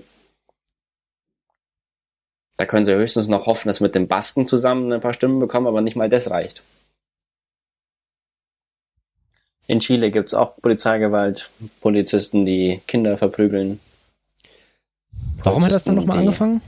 Was war in Chile dann nochmal der Auslöser? In Chile gab es eine Erhöhung des Nahverkehrspreises in Santiago de Chile. Ah, ja, genau.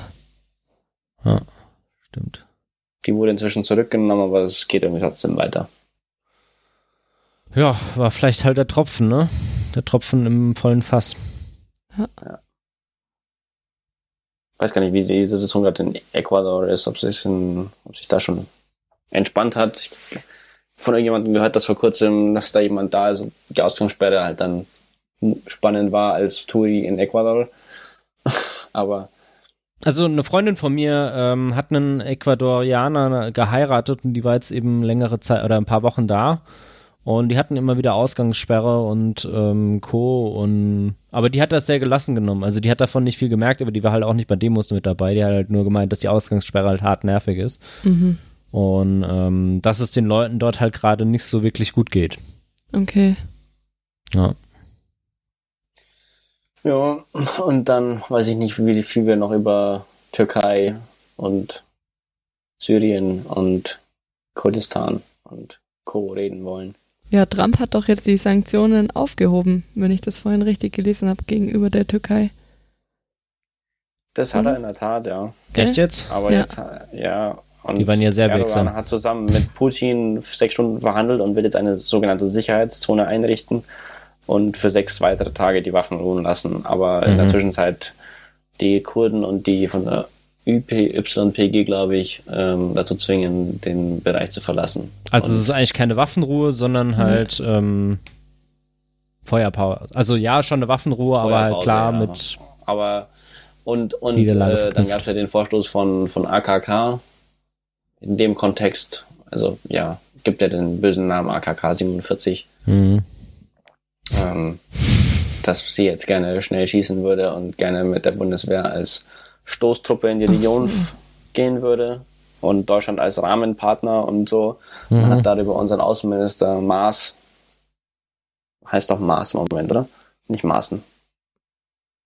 Ja, nee, Maas. Maß heißt Maas. der. Maß. Genau. Ähm, Maas per SMS informiert. Ja, Das fand der nicht so geil. verstehe ich irgendwie auch.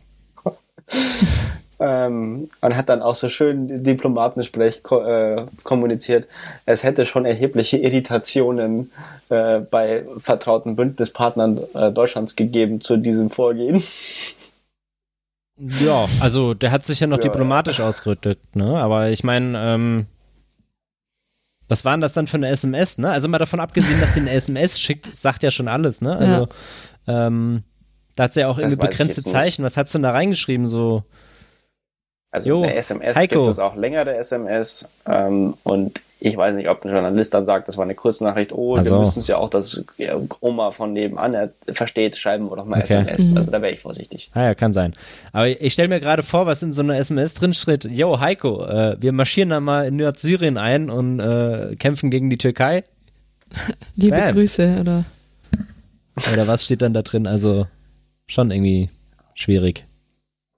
Ja, es wäre wär halt eine komplette Veränderung der, des Selbstverständnisses und das ist halt alles überhaupt nicht koordiniert und schräg und ja, also Ja. Also ist ja auch, also ich glaube nicht, dass das, ja, es ist scheiße, ne? Machst du nix, machst du was falsch, machst du was, machst du was falsch, das ist halt irgendwie alles scheiße gerade. Ja.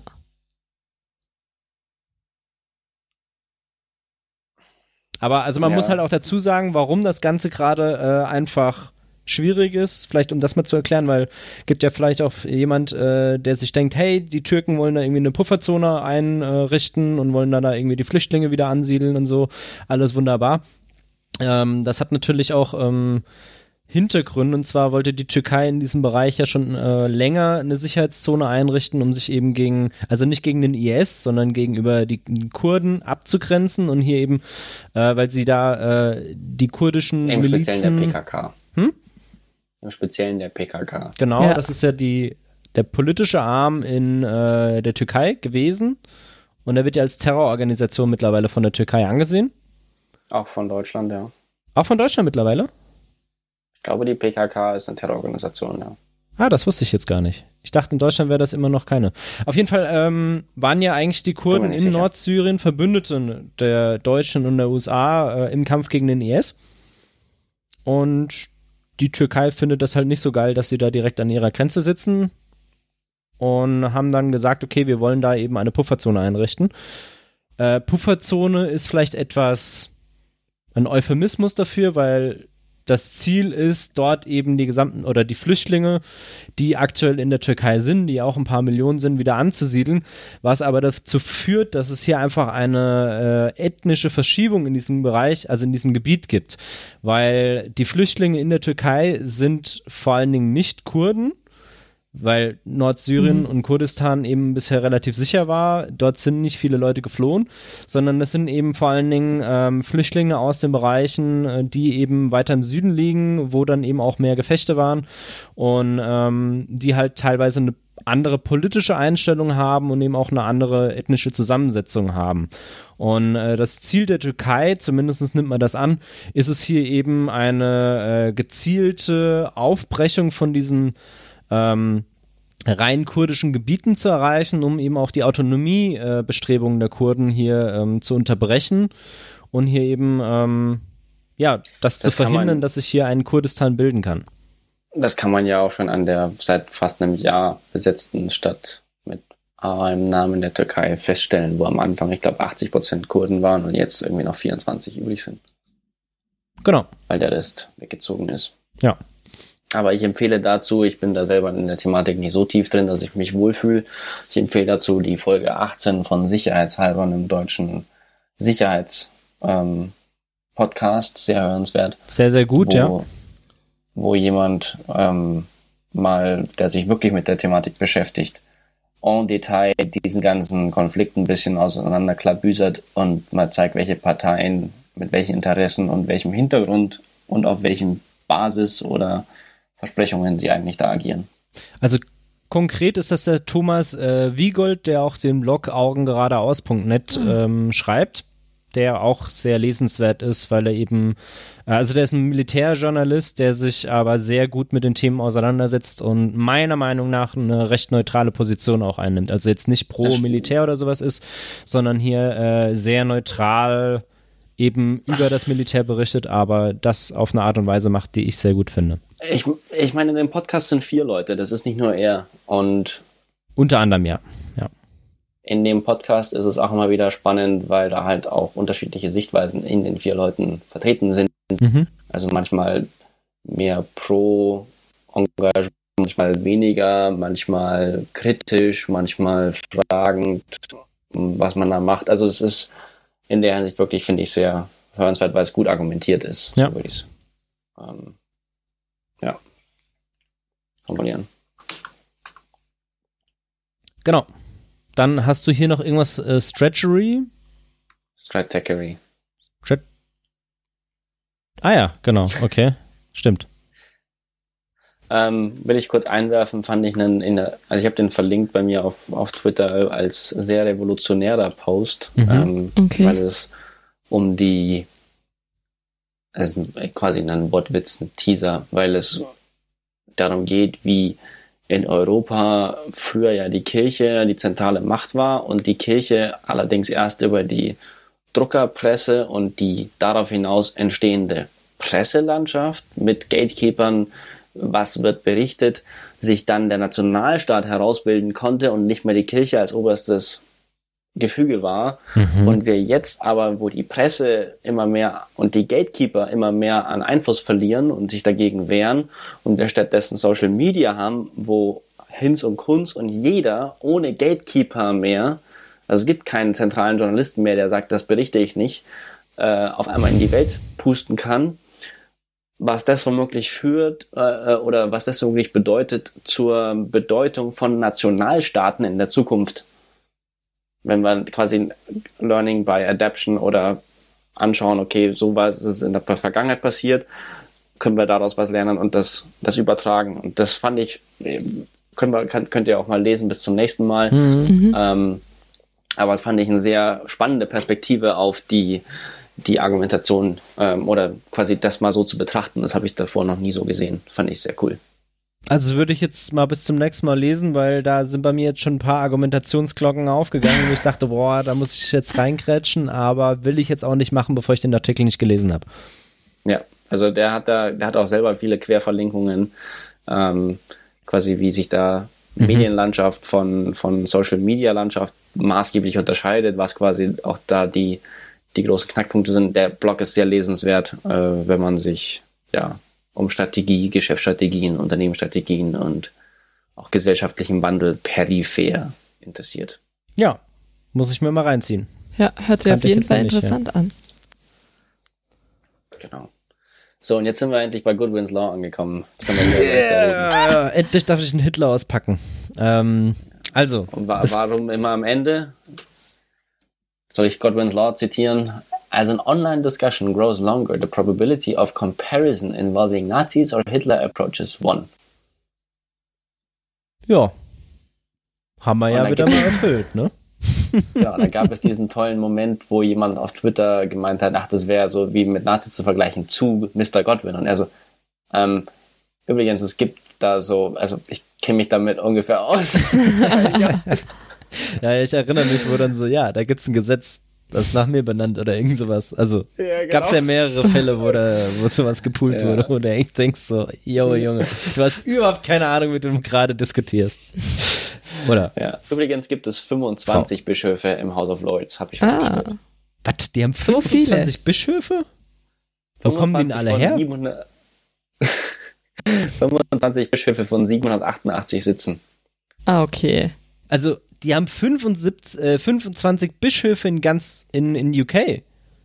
Nein, 25, die im House of Lords sitzen. Ja, aber es muss ja mindestens 25 Bischöfe geben. ja. Da will ich jetzt gerade mal drauf hinaus. Das finde ich ja schon krass. Und ich finde geil, sie kriegen kein Gehalt, also Salary, no annual salary, aber es gibt eine äh, steuerbefreite tägliche Allowance und die Ausgaben werden erstattet. Jo. Ist dann so wie äh, bei der EU, Das wo sie dann am Freitag nochmal reinkommen und System. unterschreiben, hä? Das fände ich eigentlich mal ein cooles System für äh, die Bundestagsabgeordneten, die chronisch fehlen. So, ihr Ähm, bekommt nur Geld, wenn ihr da seid. Ja, aber da, das haben sie ja in der EU eingerichtet. Also im Europäischen Parlament Mhm. gibt es ja, dass du Unterschriftenlisten haben, Ja. wo du unterschreiben musst, äh, dass du da warst. Und ich weiß nicht, du hast mir das, glaube ich, erzählt. Ja, Schule, und danach, aber viele fällt. gehen danach dann eben wieder. Die unterschreiben und dann gehen sie wieder. Gab es irgendwie so eine Videoaufnahme, wo die einfach mal gefilmt haben, wer da vorbeikommt. Und dann kam dann irgendwie am Donnerstag oder am Freitag Mhm. äh, die Abgeordneten mit Reisetasche, allem drum und dran aus dem Aufzug, haben sich eingetragen und sind wieder gegangen. Ja. Und da denkst du dir halt so, ey, Alter, das ist wirklich Beschiss, ja? Also, nee, das, das ist wie in der Uni sich eintragen lassen, ist nicht anders, ja? Nur, dass es halt in der Uni um dein eigenes Studium geht und da geht es halt um die Demokratie von Europa, ja? Also, vielleicht ein bisschen wichtiger. So. Faking Hitler. Hitler. Ja. Ähm, es geht um den Podcast Faking Hitler, äh, die Geschichte hinter den gefälschten Hitler-Tagebüchern. Wie oft du jetzt Hitler gesagt hast. Ja. Das ist der Er Hitler-Podcast. wollte nur sicher gehen, dass es genügend Audioclips gibt Genau, von ihm. so ungefähr, ja. Ähm, Gott, hoffentlich bewerbe ich mich niemals um irgendein politisches Amt. Ähm, okay. Also, äh, es gibt einen Wenn du gut Podcast. genug bist, dann, dann, dann Hm? wirst du dann trotzdem gewählt. Ja, wenn ich das schaffe, dann kann ich echt alles machen. Dann kann ich auch einen Boris Johnson poolen, ja, und äh, trotzdem bleibe ich an der Macht. Also, Ja, du, äh, Boris Johnson und Trump sind die lebenden Beweise. Du kannst einfach ganz dreist dein Leben lang lügen und wirst trotzdem vom Vol- Volk gewählt. jetzt ist die Frage, ob das trotzdem oder deswegen ist. Ich glaube, das kommt drauf an, was gerade en vogue ist. Ja. Was mir gerade noch einfällt, was ist eigentlich mit Jan Böhmermann passiert? Weiß das jemand von euch? Der ist doch bei der Ja, was SPD beigetreten und gibt's da Hat er jetzt schon was versucht. Neues? Nee, das hat er ja versucht. Der war ja eine Woche und vorher hat er dann gemeint, ich würde jetzt gern SPD-Vorsitzender werden. Und äh, hat dann Kreisverbände gesucht, die ihn dann spontan aufnehmen und dass, dass er noch kandidieren kann. Und das ist dann aber, und dann die ihn unterstützen. Das ist aber Und- passiert. Aber er ist, er ist aufgenommen worden in einen. Mhm. Ja, also, ja, aber da war dann die Frage, ob das rechtlich gültig ist in der Form, wie es passiert ist, Mhm. weil das nämlich auch normalerweise noch da, da, da irgendwie hin und her und talala. Es gab aber, Aber, glaube ich, zwei oder drei, ähm, ich weiß nicht, wie das heißt, Verbände da, die ihn nun auch unterstützt haben. Aber es war nicht genügend, als dass er kandidieren hätte Das war nicht genügend, Ja. nee, und dann, ja. Ist ja, er jetzt wieder ausgetreten? Oh, weiß ich weiß nicht. ich nicht. Okay. Vielleicht hat er auch Aber für ein weiß, Jahr bezahlt nimmt das noch mit. Aber ich fand die nette, ich fand, man kann ja jetzt für den SPD-Vorsitz, der wird ja online abgestimmt. Mhm. Ah ja. Mhm. Mit Oh äh. E-Mail-Adresse, Name und Geburtsdatum Ja. als Zugangsdaten für das Abstimmungsformular. Okay. Schon mal sicherer als der äh, elektronische Personalausweis, ja? Und dann hat jemand gesagt, naja, hm, also was kann ich denn machen? Naja, okay, Wikipedia, Thilo Sarrazin, da steht ein Geburtsdatum, E-Mail-Adresse wird eh nicht überprüft, ähm, kann ja einfach irgendeiner angeben. Kann ich doch mal eine Stimme für Thilo Sarrazin abgeben, also im Namen von Thilo Sarrazin. Mhm. So kann man ja mal machen. Das heißt, du suchst jetzt einfach ein paar SPD-Anhänger, die ihre Stimme noch nicht abgegeben haben, gibst eine E-Mail an. Da gibt es übrigens so machen? Listen. Da steht sowas drin. Aber ist ja nicht so, als würde eine der größten Parteien Deutschlands ihren Parteivorsitz über Online-Verfahren umsetzen, was gnadenlos Das, unsicher sind, das ist wie eine TAN-Liste. Wer die Liste hat, der kann darüber entscheiden. Mhm. Das ist eigentlich Demokratie, weißt du, weil jeder hat die Liste, dann kann jeder wieder abstimmen. okay. That's not how this works. Ja. Naja, eigentlich ist es ja sogar basisdemokratisch, weil nicht nur die SPDler abstimmen können. nee, das ist überhaupt nicht basisdemokratisch wie Bitcoin. Der, der die größeren Rechner hat, der schneller das Web scrapen kann nach diesem Namen, der kann mehr Stimmen abgeben. Das ist wie bei Bitcoin meiner. Moment mal, du hast Demokratie so verstanden, dass jeder gleich viele Stimmen hat? Ja, schon. Das ist not how it works. Wann ist da die Wahl genau? Die läuft gerade. Ah. Kannst du jetzt machen. Nee, aber ich meine, wann das Enddatum sozusagen abstimmen ist. SPD-Vorstand. Enddatum. Also Enddatum ist wahrscheinlich in zehn Jahren, dann sind sie unter der 5%-Hürde. Meinst du, es dauert noch zehn Jahre? Ja, Na, mal schauen. dauert schon noch ein bisschen. So, darf ich jetzt endlich meine Hitlergeschichte erzählen? Nie abgehalten. Ja? Ja, ich fange Ja. jetzt einfach mal an. Also, Faking Hitler ist ein Podcast über die Geschichte hinter den gefälschten Hitler-Tagebüchern. Ich weiß nicht, ob ihr es mitbekommen habt. Gab es da mal so einen großen Vorfall im Stern? Wisst ihr das noch? Nein. War auch vor eurer Nein, Geburt, also von daher müsst ihr das auch nicht wissen. Okay. Nein, also man muss dazu sagen, es gibt zehn Episoden von diesem Podcast, also der ist sehr kompakt und äh, abgeschlossen und ich habe damit irgendwie angefangen, äh, den zu hören, weil ich das in einem anderen Podcast gehört habe und habe dann äh, mit meiner ominösen Frau zusammen ähm, einen Film geguckt, der da drüber ging. Äh, Schlons hieß der, glaube ich, oder sowas. Oder Stons. Äh, ich suche das nochmal gleich. Und ähm, es geht eben darum, dass der Stern vor mehreren Jahren äh, einen riesengroßen Skandal hatte. Und zwar haben die die Hitler-Tagebücher aufgekauft und haben die veröffentlicht und haben dann 9 Millionen, glaube ich, waren es dafür ausgegeben, also 9 Millionen D-Mark damals noch, haben die dafür ausgegeben. Und es hat sich dann herausgestellt, dass es alles komplette Fälschungen waren, dass das Geld komplett weg war und die haben sich halt total blamiert, weil sie halt einfach die Grundlagen äh, von Journalismus eben ignoriert haben, also äh, so Distanz zum Thema, Objektivität und sowas äh, waren halt weg und ähm, haben sich da halt massiv blamiert, weil sie eben da äh, die Grundlagen eben missachtet haben. Und ähm, dieser Podcast setzt sich mit der gesamten Geschichte auseinander, wie skurril das teilweise auch war. Und äh, da drin kommen eben auch auf, also Originalaufnahmen vor von den Telefonaten zwischen dem, ähm, zwischen dem Journalisten, der das damals alles verfolgt hat, und dem Fälscher, der damals aber gesagt hat, er wäre nur ein Zwischenhändler. Okay. Und es ist total spannend, weil wenn du ganz genau hinhörst, dann hörst du, wie sich manchmal der, der Fälscher eben verspricht, ja.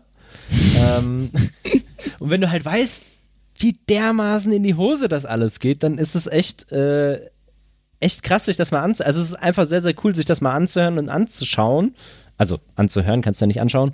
Ähm, weil ich, ich finde es einfach so ein Lehrstück dafür, wie falsch man liegen kann. Ja, wenn man etwas unbedingt will und wie voreingenommen Ja. man sein kann ähm, und wie leicht man auch verarscht werden kann. Ja, und äh, fand das einfach da wirklich Augen öffnen und einfach cool. Es ist sehr unterhaltsam auch gemacht. Ja, und ähm, also Hörempfehlung an alle.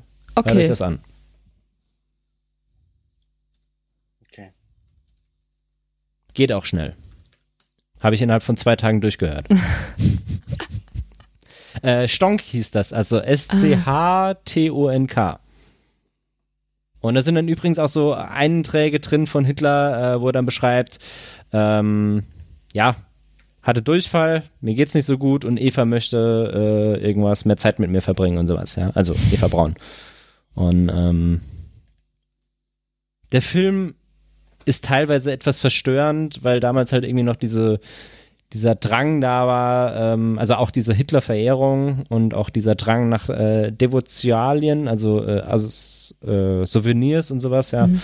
Und das alles irgendwie schon ein bisschen komisch ist. Halt eine andere Zeit, ne? Aber äh, sehr interessant, das sich mal anzuhören. Okay. Und den Film anzugucken. Sehr unterhaltsam auch. Okay.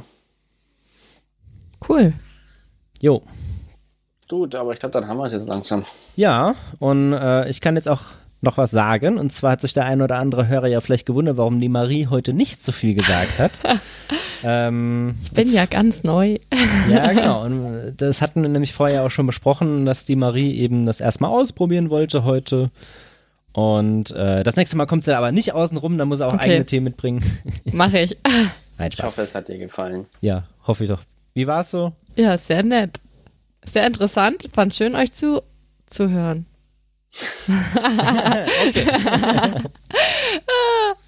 ja, nee, war super.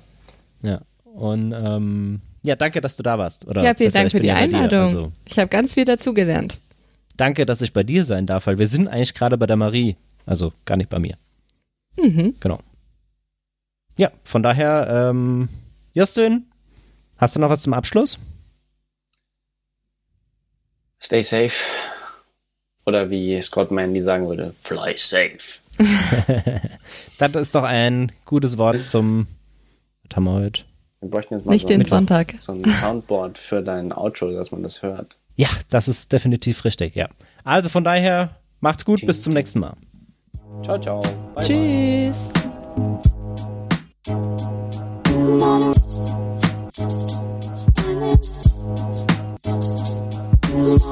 Bye.